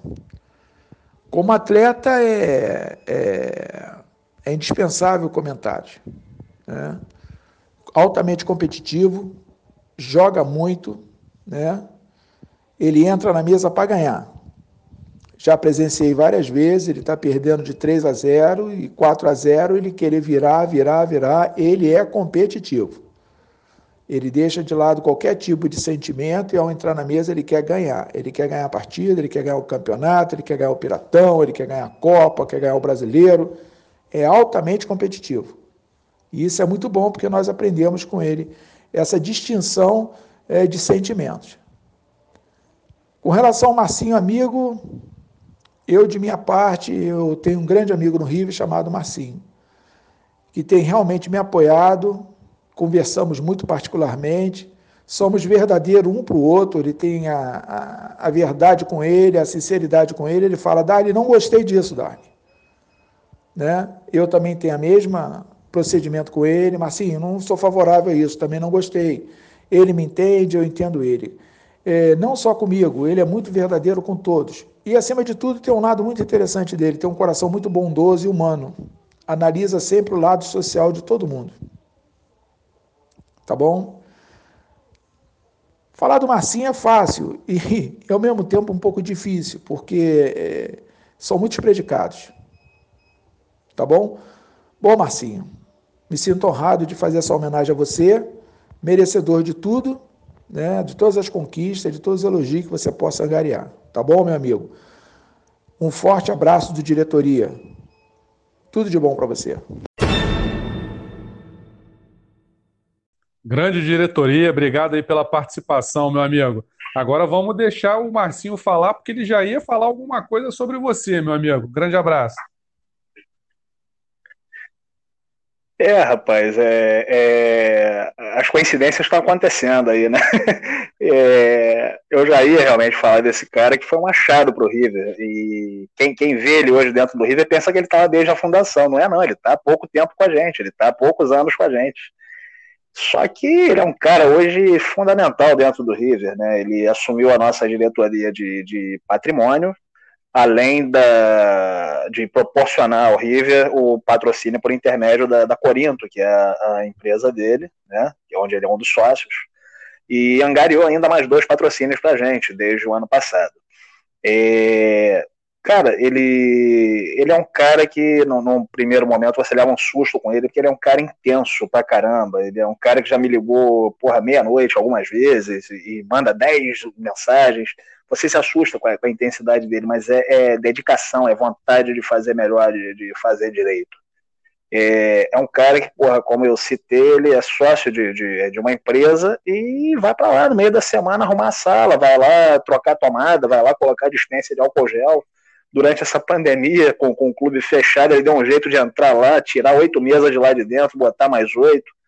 E eu posso afirmar com todas as letras, cara. O pessoal, o pessoal falou muito aí na, nos outros depoimentos sobre a minha importância para o clube, eu não nego, mas desse período dele para cá, ele, ele é parte fundamental do nosso sucesso, cara, dentro e fora da mesa.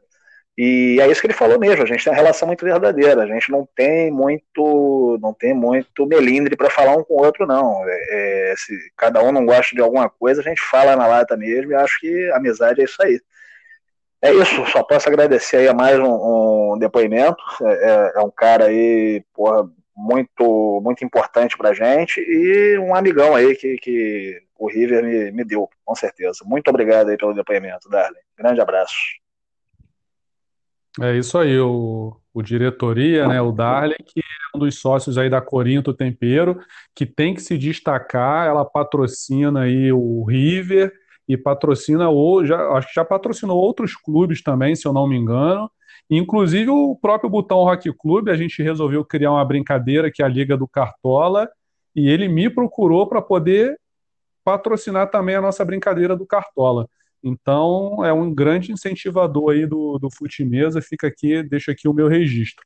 E falando do Big Ben é, Riveriano lá, você falou que barrou o Marquinhos e por conta de quatro minutos, mas eu presenciei, ninguém me contou, o Brainer, tricampeão brasileiro, tricampeão da Copa do Brasil, ser barrado por um minuto. Exatamente. Aconteceu também. É, é, regras são regras, cara, é para, todos, é, não tem exceção. Eu, eu vejo assim, nós vemos assim lá, e pode crer que esse é um dos segredos do sucesso, cara. É chato, pode soar antipático, mas é, é assim que, que a gente leva coisa há mais de 15 anos, graças a Deus. E é isso aí, vocês estão certíssimos. Meu amigo, você falou da divisão, né? Acredito que vocês devam ter, além da, do patrimônio, vocês têm outro, outros setores dentro do River, né? Quais, quais são as divisões? Você se lembra? São muitas? Sim, sim. Não, não. É, a gente tem a direção geral, né, que é a pessoa que coordena todas as outras diretorias, né, que cobra da, das demais diretorias. Temos a de patrimônio, que é responsável pela manutenção, como o próprio nome diz, do nosso patrimônio, da, das instalações, é, porra, verificar se está faltando copo, se, se as mesas estão legais, é, se tem que dar uma pintura na sala, se tem que trocar o ar, enfim. É, temos lá a diretoria financeira, que é a do Aurélio, né, que cuida lá da nossa grana com muito carinho. Temos a diretoria de comunicação, que hoje está ocupada por mim, né, que é onde a gente divulga lá as nossas resenhas, né, é, é toda a parte de comunicação. É, temos ainda uh, umas outras divisões, né? Tipo, a gente tem a, a representação junto à FEFUMERG, a gente designa uma pessoa especificamente para isso era o Malvar que estava é. fazendo, mas ele, ele não, não, não pôde ocupar porque ele deixou o River recentemente. E, enfim, é, é, eu, eu acho que essa divisão de, de tarefas aí acaba funcionando bem porque não pesa tanto para ninguém. Ah, show de bola. E tem mais um recado aqui de um, de um grande amigo que eu fiz no Fute Mesa. Ele está há pouco tempo no River mas apesar do pouco tempo, ele só me fala coisas boas do River, coisas boas essas que eu sempre tive conhecimento. O River foi um dos primeiros lugares também que eu comecei a frequentar. Já fui filiado um tempo, então vou botar aqui para a gente ouvir, meu amigo. Ok. Fala galera do Botão Rock Clube, fala Fabiano. Obrigado pelo convite mais uma vez. É um prazer estar aqui falando do Marcinho, né? Marcinho é um cara que eu conheci através da diretoria, numa transição, né? Eu estava saindo do, do Bom Sucesso e o diretoria me convidou para ir para o River e falou assim: olha, o Marcinho vai te passar uma mensagem. Aí por volta de 11 horas da noite, eu não lembro se o Marcinho me passou uma mensagem, me ligou, a gente vai ter um papo. E dali em diante a gente marcou de conversar. Ele teve lá no, no, no meu escritório e eu tinha uns projetos, apresentei a ele uma porção de coisa que tinha que tinha na cabeça em relação ao futimesa, coisa que eu esperava implantar né, no, no, no passado, e ele chegou, pegou as minhas ideias, algumas foram bem aceitas, foram bem-vindas, chegaram a ser implantadas no River, e me convidou para jogar no River, né? Aí eu falei, pô, cara, tô contigo, fechei com ele, tô lá no River até então, lá é uma família, não pretendo sair do River mais, galera super gente boa, né? Tem a coroada lá, seu Jorge, seu Aurélio, né? E tem o, o próprio Marcinho que comanda aquilo lá, é um, um, um grande gestor. Marcinho faz a faculdade de administração, faz a, faz a faculdade certa, ele é um senhor administrador, né? Um cara muito organizado, muito taxativo nas coisas, né? Uma pessoa íntegra. E sem falar que eu sumo jogador de botão, né? O maior canteiro do futebol hoje é o Marcinho. Tô meio chateado com ele que eu tomei na final do Piratão de 7 a 0 aí. Mas tá tranquilo. Marcinha, que nem eu, flamenguista. Dia de jogo do Flamengo não faz nada. Não tem essa, não joga botão, não faz nada. Cheguei a atrasar meu casamento com o jogo do Flamengo. E o Marcinho é um cara desse tipo aí. Valeu, Marcinho, grande abraço. Tá? Te conheci há pouco tempo, mas tu é um cara fundamental pro Futimesa. Principalmente pro Futimesa do River. Tá? Abração, galera. Grande Tubarão, um abração aí, meu amigo. Valeu a participação aí. E aí, Marcinho? Pô, cara, é legal ouvir esse depoimento aí do Tubarão, né? Que é um cara que está há pouco tempo lá com a gente. E eu, eu, eu, fiquei impressionado logo de cara, né? Como ele falou aí, né? O diretoria fez essa ponte entre a gente aí. E eu fui lá no, no escritório dele lá, fui, fui. E, porra, cheguei lá, me surpreendi. Ele tava com uma pasta encadernada com, com projetos lá para colocar em prática. Estou é, em débito com ele com relação a isso, porque a gente ainda não conseguiu colocar tudo daquilo em prática, mas assim, algumas coisas que, que ele apresentou a gente já, já até conseguiu fazer funcionar mas é um cara com, com muito boas ideias, é um cara participativo, é, é um cara crítico no bom sentido, né? É, é, tem sempre algo a, a, acrescentar. E, pô, um cara super pra cima aí, como ele disse, flamenguista, né? Parceiro aí de, de, de paixão clubística. E dentro da mesa é um cara que também tá, tá, tá dando trabalho, cara. Apesar desse placar é, é, fora da, da, curva aí que, que teve aí nessa final que ele, que ele narrou, é um cara que vem jogando muito bem, principalmente esse ano. É, tem aquele chute é, é imprevisível lá da, da Reguinha. Eu digo imprevisível, mas é, é, é muito consciente. Dá para ver que o chute é consciente. E, pô, só agradecer aí pela, pelas palavras e, e pô, é uma honra, cara, ter, ter um cara aí desse naipe na, na, no nosso elenco. É isso aí. Meu amigo, a gente agora vai para a parte final e eu vou te dizer que tem mais depoimentos ainda, mas eu não vou botar agora, não. Acho que a gente está tendo uma quebra de recordes aqui de depoimentos, entendeu? Então daqui a pouco eu vou botar mais algum. Vamos para a parte final aqui por enquanto que a gente vai começar a desfazer um pouco dessas amizades daqui a pouco, porque não vai ser dessa lista que eu vou falar agora. Antes, a gente vai falar de uma outra lista, porque eu sei que você, apesar de flamenguista e apaixonado pelo futebol e futebol de botão, você também é um apaixonado por velocidade, pela Fórmula 1. Procede? Procede muito, cara. É, eu fiz um time de, de, de botão homenageando pilotos, né? Então procede muito. Inclusive, eu sei desse time e eu vou fazer a pergunta para um dos escalados nesse time, né? Eu não sei se o time você escalou, tipo assim, os top, que eu vou pedir para você me falar o top 10 dos pilotos de Fórmula 1 que você viu aí correr. E eu quero saber se um deles, se foi uma brincadeira, se não foi, se você considera ele um grande piloto, se é um injustiçado, se não. Enfim, qual seria o seu top 10 aí dos pilotos de Fórmula 1? Você tem essa lista aí? Conseguiria fazer essa lista? Pô, cara, vamos lá, vamos tentar. É, eu, eu, certamente eu vou deixar gente de fora. Eu não sei se eu faria um top 10, não. Eu acho que eu faria um top 5. Um top 5? Porque... Então vamos do eu top 5. Eu acho que five. sim. É, porque eu vejo Fórmula 1 desde criança, né? É, é vou fazer 42 anos essa semana e eu vejo, eu vejo Fórmula 1 desde criança.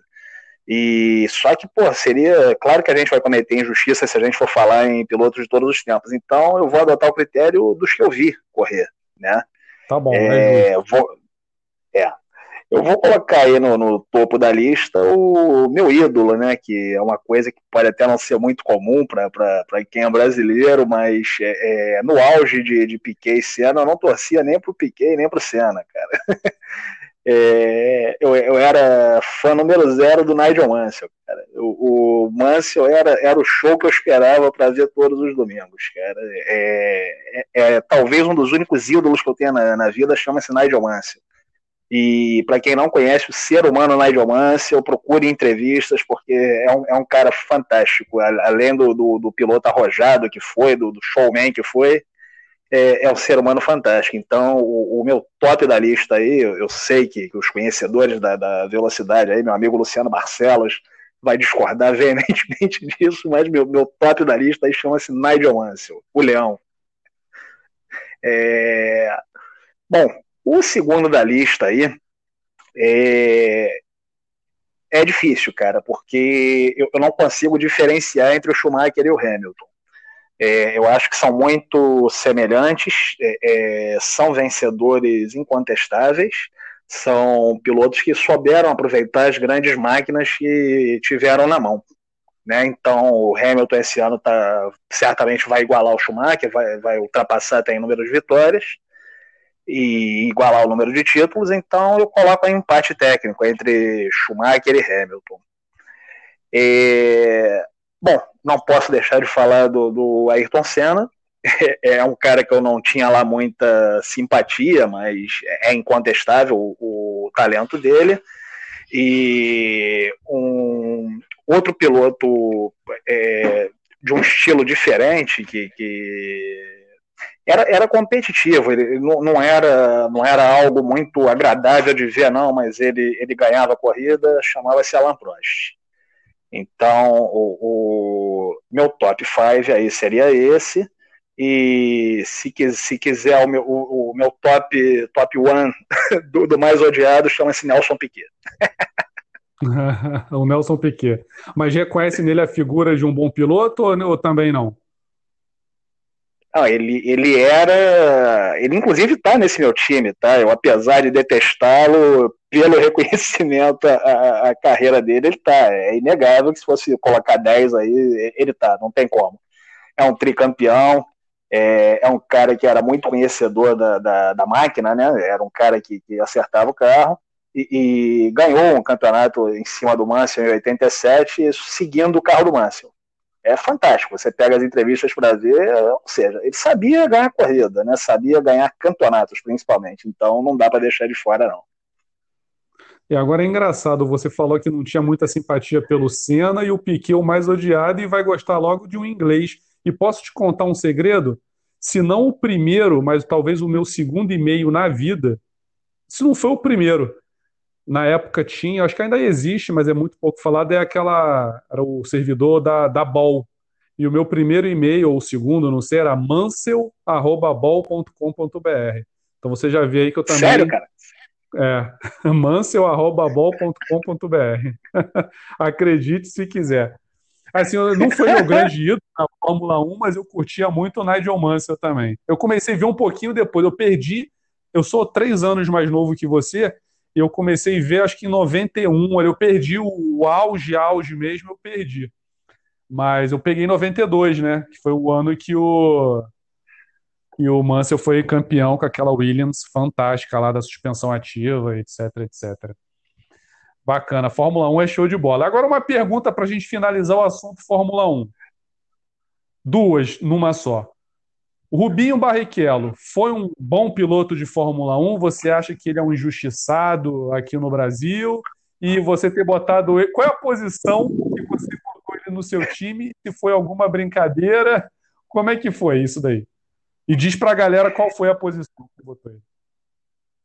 É, vamos lá, né? É, é, um, é um misto, cara, da, das duas coisas. É, sem dúvida foi um bom piloto, não dá para ignorar que ele correu é, é, ao lado do, do Schumacher, ele foi competitivo. É, não dá para ignorar que, que ele teve muito perto algumas vezes de, de ser campeão mundial, então, pô, inegavelmente foi um bom piloto, sem dúvida. E ele é o goleiro desse meu time de pilotos, né? E, e aí vem a brincadeira que eu, eu, achei uma foto raríssima dele. Ele tá com um bonezinho, né? Tipo aqueles goleiros que agarravam de boné e com as duas mãos assim espalmadas, como se tivesse para segurar uma bola. Então eu achei uma foto como se fosse um goleiro mesmo. Né? É, e, e, aí eu tive a ideia da, de uma frase com duplo sentido. A frase que está escrita no Rubinho é não passa nada. então foi a brincadeira com o personagem Rubinho mas ao mesmo tempo uma justa homenagem aí a, a um piloto que foi competente, sem dúvida foi competente, mas é, era difícil ganhar do, do, do, tal do Schumacher, né? Pois é, e assim, ninguém fica 19 anos na Fórmula 1 sem ser um bom piloto no mínimo, aí foi o, o tempo que o Rubinho ficou, e ele pegou uma fase difícil. Acho que o grande ano dele foi lá na disputa com o Jamie, com, com o Button, lá na época da, da, da Brown, se eu não me engano, né? Eu acho Isso, que talvez tenha sido a grande oportunidade dele. Exatamente. Meu amigo, agora sim nós vamos para o top 10 para desfazer algumas dessas amizades aí. A gente, você vai falar cinco. Os, eu não sei se vai ser top 10, né? Você vai ter uma licença poética aí para falar mais alguns nomes, beleza? É, eu vou, eu vou tentar fazer com 10, mas não vou poder deixar de citar alguns nomes, né? É, é e não necessariamente numa ordem, não. Eu vou colocar na ordem os dois primeiros e dali para frente, vida que segue. Isso aí, não precisa ser numa ordem do melhor para o pior, não. Fica à vontade. Vamos lá? Vamos lá. É... Bom, meu topo dessa lista aí é, é, um, é um empate técnico, tá? É, vou colocar como um empate técnico com, com a, a, o primeiro lugar sendo diferenciado num, num único critério. É, meu primeiro lugar dessa lista aí vai para o Alan, que jogava pelo Flamengo. É, é o maior botonista que, que eu já vi jogar. É, impressionante mesmo. É, foi campeão brasileiro, foi campeão de, de, Copa do Brasil, estadual eu não tenho certeza, mas eu acho que foi também. E um moleque excepcional, cara. Excepcional. É, é, exímio chutador.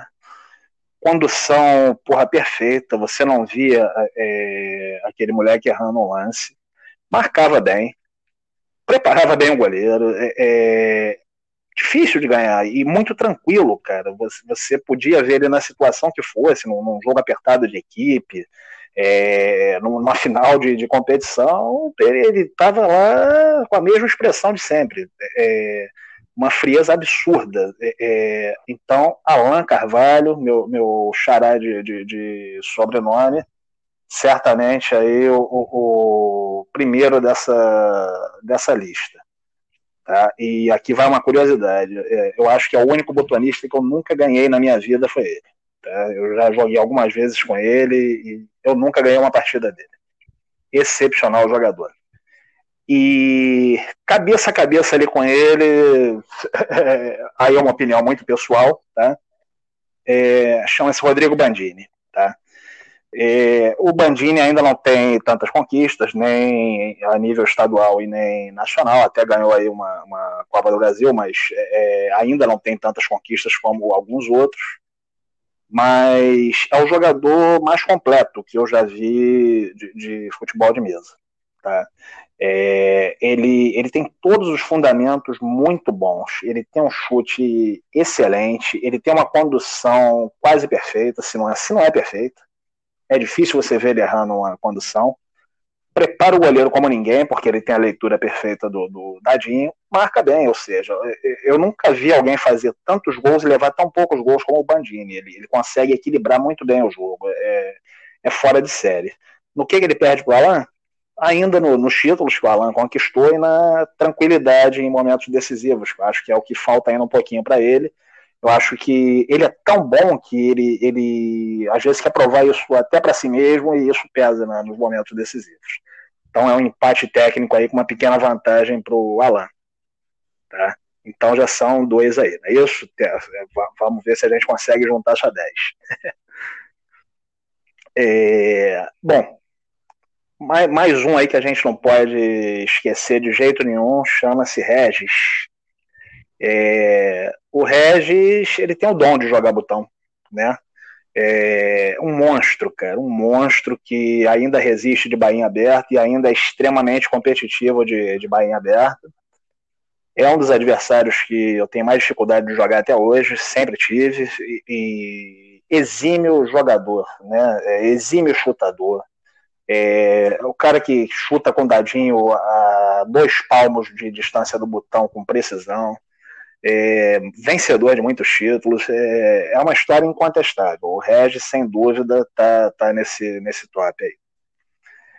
É, Brainer, né, não, não, não tem como, como não falar do, do, do Brainer, é, é, é um monstro, né, é, é um cara muito concentrado, principalmente nos momentos decisivos, eu acho isso interessante, e talvez ele é, não seja maior ainda é, pelo temperamento dele, que lá no, no, no iníciozinho, né, mais, mais novo um pouco, atrapalhou um pouco ele, mas ele melhorou muito esse aspecto e, e é um jogador excepcional.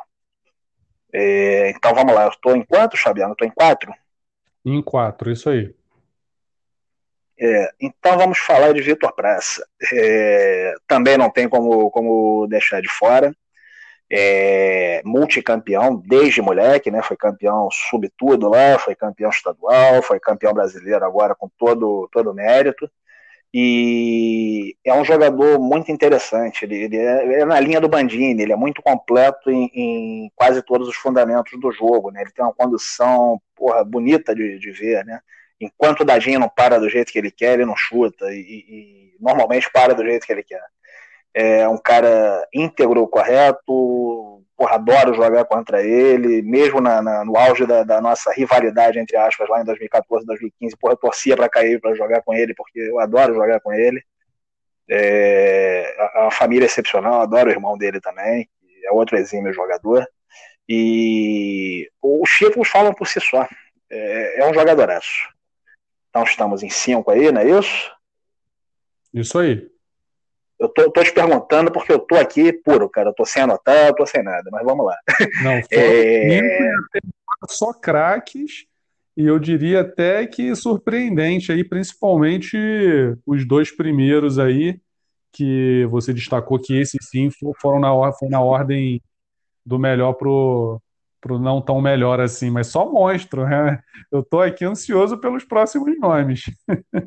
É, é, é, eu tô um tempinho nisso daí, eu já, já vi muito monstro, né, cara? A gente vai acabar deixando algum de fora, mas vamos lá, se é para ser 10, vamos, vamos de 10.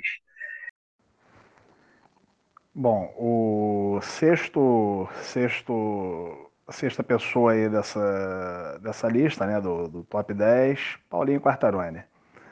É, cara que ganhou muitos títulos, né, buscou essa condição técnica que, que ele tem hoje e é merecedor, né? É muito obstinado, é, treina e treinou muito e um fenômeno, sinceramente, um, um, fenômeno. Né? Um cara que tem o dom de, de jogar, mas que buscou muito via treinamento é, é, aperfeiçoar esse dom que, que ele já tem. É, bom, já estamos em seis, é, vamos aí para mais um. É, não dá para não falar do Ronald, né? É, também é um cara aí que, que com muita história no, no, no, no esporte, né? bastante história mesmo, e um, um, um, dos grandes responsáveis, se não o maior, pelo, pelo tamanho que o nosso esporte ganhou, né? E muitos títulos aí ao longo do, dos anos, né? Recentemente voltando a conquistar títulos e, e isso concomitante com a organização, eu sei o quanto isso é difícil, eu organizo desde sempre e é muito difícil você jogar e organizar. E é um monstro, é um cara com quem eu gosto muito de jogar também, um cara correto na mesa, um jogo limpo, um jogo agradável de, de jogar. E tá aí nessa, nessa lista com certeza. É, o oitavo, é, eu vou colocar um cara aí que talvez tenha aparecido em poucas listas, mas eu vi jogar e, e, e não dá para ficar de fora não. É o Dani. Danizinho, que, que jogou aí recentemente pelo Vasco, é, bicampeão brasileiro, e eu vi ele, moleque ainda, porra, é, é, fazer um placar absurdo numa final em cima do, do Augusto, né? Que era um exímio jogador também, esse Augusto, lá em Curitiba, em 2009. É, ele jogando aquela final como se estivesse no, no, no, no, quarto de casa, é, com várias pessoas olhando, novinho, contra um monstro da época, e o moleque foi fazendo um gol, fez outro, fez outro, fez outro, fez outro, e se não me engano, a final foi 7 para ele, 7 a 0, alguma coisa assim. Foi um placar avassalador e depois ganhou de novo. Jogava muito, moleque. É uma pena ter, ter até por questões de trabalho aí também, tá um pouco afastado, mas um, um exímio jogador. É... Bom, vamos lá. Faltam dois aí nessa, nessa lista, né? Eu vou colocar aí o, o, o Jefferson Tabajara, tá? que foi um, um, um jogadoraço, né? É, citado por muitos aí e, e sem dúvida um, um, excelente jogador, tá? É, ganhou muito na época que, que, que ele jogava aqui no Rio ainda, as competições, e marcou a época, né? Foi um dos primeiros grandes nomes aí da Bahia 11, junto com o irmão dele, o Bruno Rafael, que também poderia estar nesse lugar aí da lista. Mas é, só dá para escolher 10, né, cara? É, é uma missão meio ingrata, a gente acaba deixando muita gente boa de fora. Então não vou botar o Bruno Rafael aí, não. É, eu vou reservar é, é, essa décima posição aí pro, pro meu irmãozão, pro André. E não por ser meu irmãozão só, não. É, por ser um, um jogador excepcional é, em todos os aspectos, né?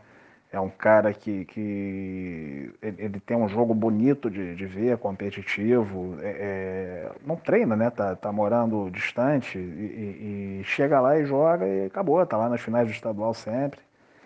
Um exímio jogador. Meu, meu irmão André Santos, que também é um exímio jogador de Pastilha, também campeão estadual na, na Pastilha.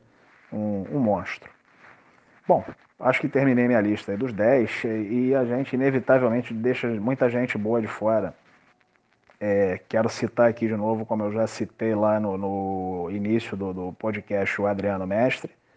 Tem muita relevância aí no, no, no, no esporte como jogador também, lá no, início. Né? Ele tem esse feito aí único de, de ser campeão de três modalidades diferentes no, mesmo ano.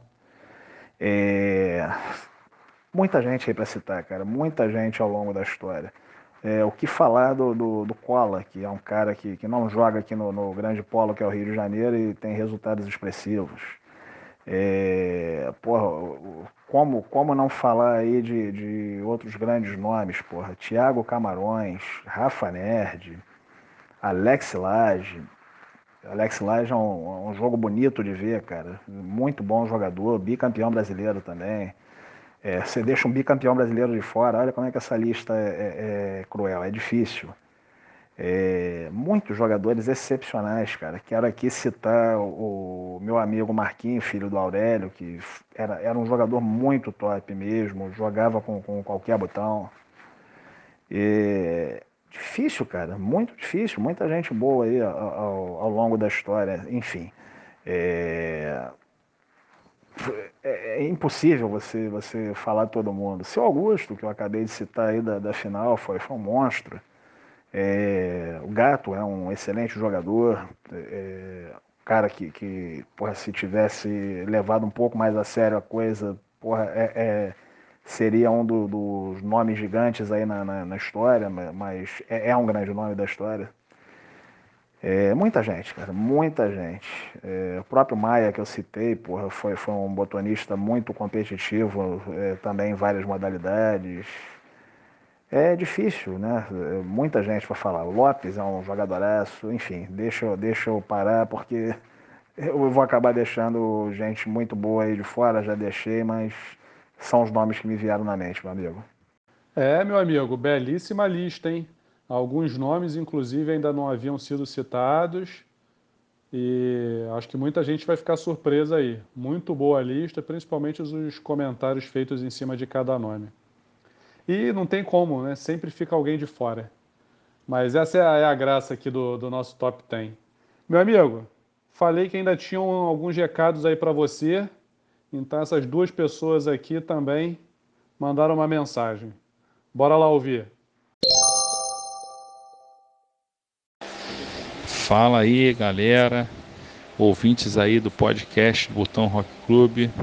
Aqui quem vos fala é o Prudente, atleta do River. E hoje eu estou aqui a convite do amigo Fabiano para falar um pouquinho a respeito desse monstro aí, Marcinho. Vamos começar falando aí da parte administrativa do Marcinho. Marcinho, como todos sabem, aí é um, é um, um dos diretores do River, né? e ele é parte fundamental aí da engrenagem do River para esse excelente funcionamento que, que o River tem, né? não de hoje já, mas de muito tempo atrás. Se o River é essa potência, essa referência no futebol de mesa aqui no Rio de Janeiro, muito se deve ao Marcinho. É claro que ele tem o suporte de toda uma diretoria que o apoia e muito, faz tudo é, é todo um trabalho, é toda uma engrenagem, mas todos eles capitaneados pelo Marcinho. É um cara muito inteligente, um cara íntegro, um cara correto, um cara transparente. É um exemplo realmente a ser seguido na parte administrativa, sem dúvida nenhuma. Tá? E falar do Marcinho como jogador de futebol de botão, cara. Tem algumas pessoas que até aparecem falam que o Marcinho parece um pouco comigo, que eu pareço um pouco com o Marcinho, cara. Mas essa, esse modo de parecer pode ter certeza que se, se parece é só um pouquinho fisicamente.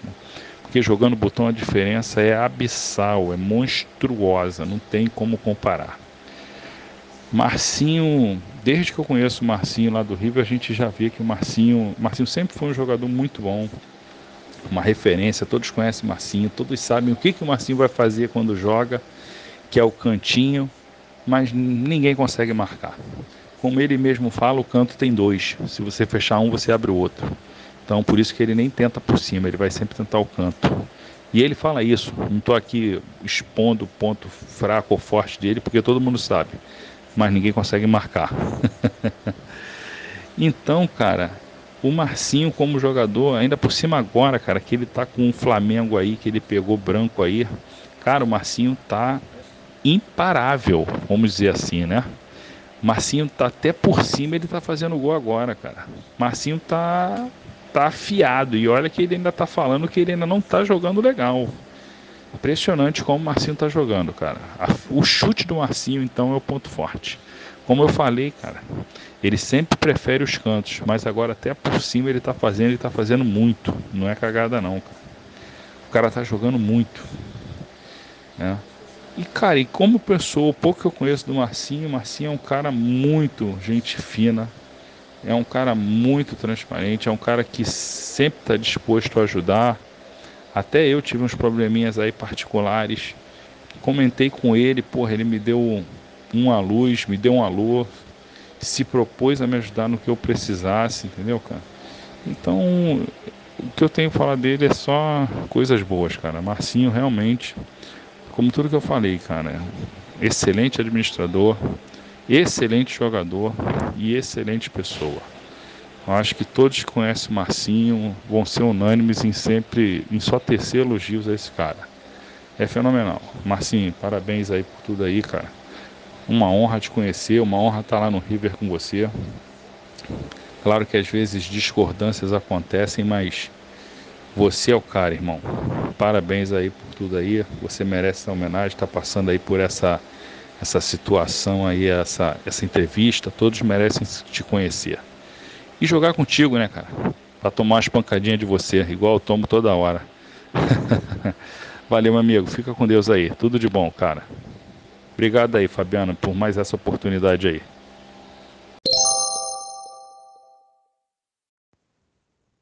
Cara, falar desse cara é sensacional, cara. Esse cara reúne todas as qualidades de um homem, assim, de caráter, de comprometimento, é, assim, de vontade de fazer. É o, é o cara do River, cara, esse cara. E sem contar a jogabilidade desse, dele. É impressionante, entendeu, cara? Ele só, ele, ele, só, ele só não tem uma coisa que eu tenho, que outros têm é aquela sede de ganhar, a vontade de ganhar. Porque se ele tivesse, meu irmão, eu vou falar para você, ficava ruim até para Brian, para Bandim, para esses caras assim. Porque o Marcinho é um cara que ele não liga para isso, entendeu? Mas se ele ligasse, se ele se empenhasse, tu não tem noção do que esse cara joga. E falando a verdade, cara, esse cara é o cara do River, cara. É o principal nome do River. É, não preciso, é, eu sou suspeito para falar desse cara. Esse cara é sensacional, cara. E aí, Marcinho, o que falar dessas, dessas duas pessoas aí? Primeiro, Prudente. Um abraço aí, Prudente, valeu pela participação. E você também, o Proença, obrigado aí pela participação. O que falar deles dois aí, Marcinho? Pô, é... Obrigado aí, Prudente, pelas palavras, cara. É muito, muito legal, cara. Cada, cada depoimento desse que, que eu tô ouvindo, pô, eu, eu fico mais lisonjeado, mais surpreso, e, enfim, só tenho a agradecer. O Prudente é um cara que, que muito correto e, e ele tem uns aspectos muito interessantes de personalidade é, é um cara muito pilhado, que, que se cobra muito. E por mais de uma oportunidade ele chegou a pensar em desistir, cara. Teve um belo, um belo dia que ele chegou a anunciar um bocado de times dele lá no, no Facebook. Eu falei, cara, o que, que você está fazendo? Ele com meses ainda jogando botão, né? E já se cobrando, porque ele querendo buscar o desempenho que, porra, ele teve lá na, na infância, ele conhecendo essa coisa do, do dadinho recente, né? Voltando a jogar depois de muito tempo. E, pô, deu uma acalmada nele, tudo, ele refletiu, voltou, deu uma saída do River, já voltou com, com outra mentalidade, é, evoluiu muito aí nos treinos que ele faz com, com o Bandini. É, teve um problema pessoal complicado aí, né, que, que ele mencionou, mas graças a Deus aí tá, tá superando. E, pô, é, só tenho a agradecer é, é, é uma honra, cara, um prazer compartilhar dessa convivência aí no, no River, com, com um cara tão íntegro também e tão correto. Muito obrigado aí pelas palavras, meu amigo. E olha só, melhor esse chute aí que, que você vai ser top, hein? Valeu! Meu amigo Mito, o ex-Chiquita, Proença ex-Chiquita. Cara, é, o, o que ele falou aí com, com relação a mim, eu posso dizer o mesmo, cara. É, é, é um, é um cara muito bom de, de ter no grupo, um cara brincalhão, irreverente, mas extremamente correto. É um cara que, que pô, é, sempre preza pelo, pelo cumprimento da, da, da regra. É um cara que puxa o grupo todo e um cara que, por muitas vezes, até em termos de equipe, mesmo tendo uma boa capacidade técnica, é, não foi titular em muitas oportunidades e você nunca viu ele fazendo bico por causa disso. Estava sempre apoiando quando, quando era chamado a, a entrar na equipe, porra é, fazia o papel dele muito bem. E, pô, é, é bom demais, cara, ouvir essas palavras, só tenho a, a agradecer mesmo. E, e, muito obrigado aí, meu amigo. É, é, espero que, que a gente continue formando essa equipe vencedora aí dentro e fora da mesa por, por muitos e muitos anos. Muito obrigado, cara. Show de bola, hein, meu amigo? Vou dizer que se não foi o episódio com mais depoimentos, com certeza foi um dos que mais teve. Mas isso aí é só prova do quanto você é querido pelos seus amigos aí. Marcinho, a gente está se encaminhando aqui para a parte final da nossa entrevista, o último quadro, que se chama Cinco para Definir. Eu vou te fazer cinco perguntas, você não vai julgar essas cinco perguntas e você vai responder sem medo de ser julgado por elas, beleza? Então vamos lá. Primeira pergunta. Gol, na... Gol no tem chute ou na saída de bola? Ah, sem dúvida na saída de bola. É o gol que te dá a confiança, né? Você começar ganhando o jogo é muito bom. Ou começar um segundo tempo ganhando é muito bom, é, enfim. Mas é, falando na saída em si, gol na saída de bola, sem dúvida. É, eu também penso igual. No início do jogo te dá confiança, no início do segundo tempo também. Se você faz logo imediatamente a ter sofrido um gol, você breca uma possível reação ou animação do adversário. Então também penso que o gol na saída de bola é melhor. É, vamos para a segunda. Jogo com ou sem juiz? E aí não necessariamente jogos, os seus jogos, mas para o esporte de uma forma geral. Bom, é, se pensarmos no esporte como profissional um dia, eu acho até que no nível que ele já está, a figura do juiz é, é importante, é necessária, é, digo praticamente indispensável. E acho isso uma pena ao mesmo tempo, porque sendo ainda um esporte amador, né, um, um, uma brincadeira que, que se transformou num esporte, é uma pena a gente precisar ter um juiz, mas a realidade é que a gente precisa. Então, se for dar uma resposta seca, é com o juiz. River ou Flamengo? É, futebol de mesa, River. É, pode vir o Flamengo de helicóptero aqui me buscar, que futebol de mesa, eu sou River. É, vou morrer River. Futebol, Flamengo.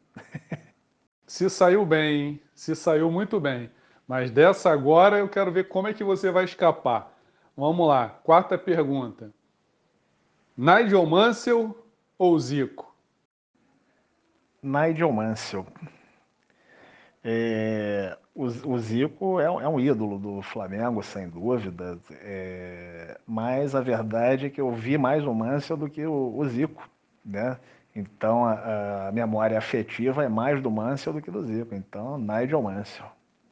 Show de bola. Então essa foi até fácil, hein? Meu amigo, e para a gente finalizar aqui os cinco para definir, um clássico do rock and roll aí que você indica para a galera e que vai tocar no final do programa?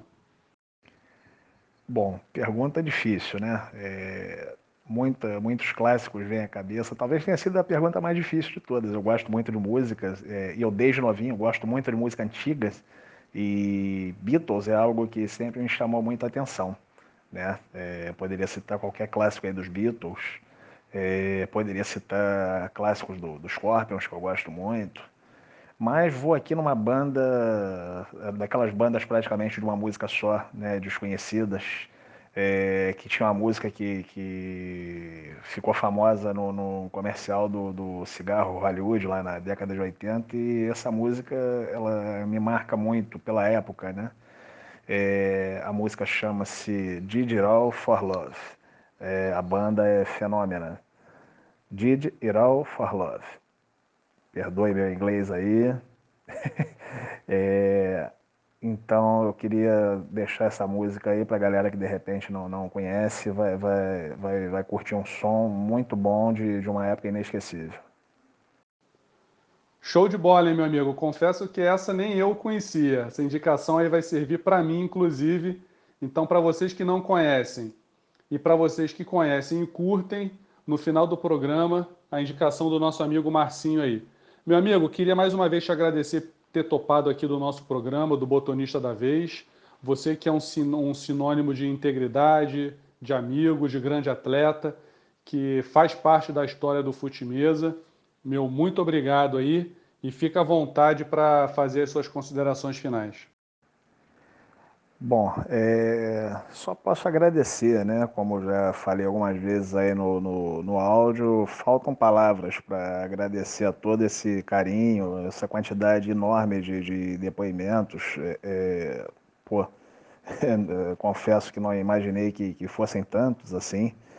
E te parabenizar por esse, por esse formato, né, por essa iniciativa, tá, tá muito bacana, na medida do possível, na correria do dia a dia eu tenho acompanhado quase todos, né, é, entrevistas interessantíssimas aí com, com os precursores, né, do, do, do esporte, esse giro semanal aí que você está fazendo agora, é muito interessante mesmo, e, cara, muito obrigado aí pela oportunidade de contar um pouquinho da minha história. Sei que deve ter ficado gigantesco, mas é, 35 anos de futebol de mesa não, não dá para resumir em 10 minutos, né? Então fica um pouquinho demorado mesmo.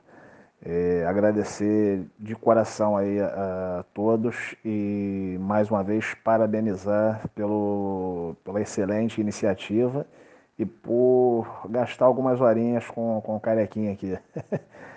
Valeu, meu amigo. Grande abraço. E ó, é, temos duas coisas pendentes, hein, cara? Temos que, temos que pedalar, que é uma paixão em comum que acabamos até não mencionando muito aí no, no, no podcast.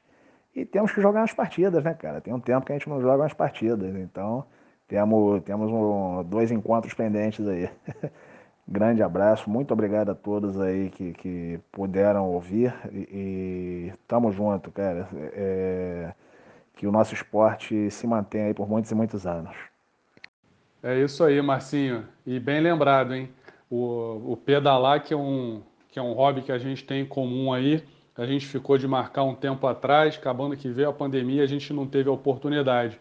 Mas assim que passar isso tudo, com certeza vamos marcar sim. E as partidinhas, tenho, certe... tenho a certeza que eu vou pingar lá no River em breve e vou cobrar aquela jogada lá, hein? O chute reto de bola chapada.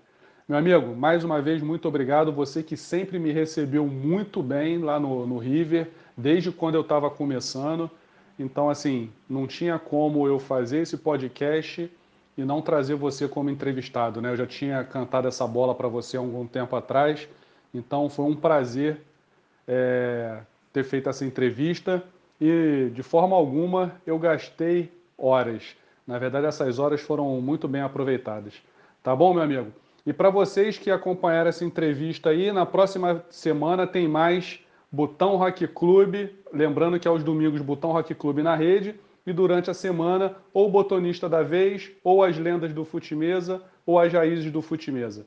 Um grande abraço!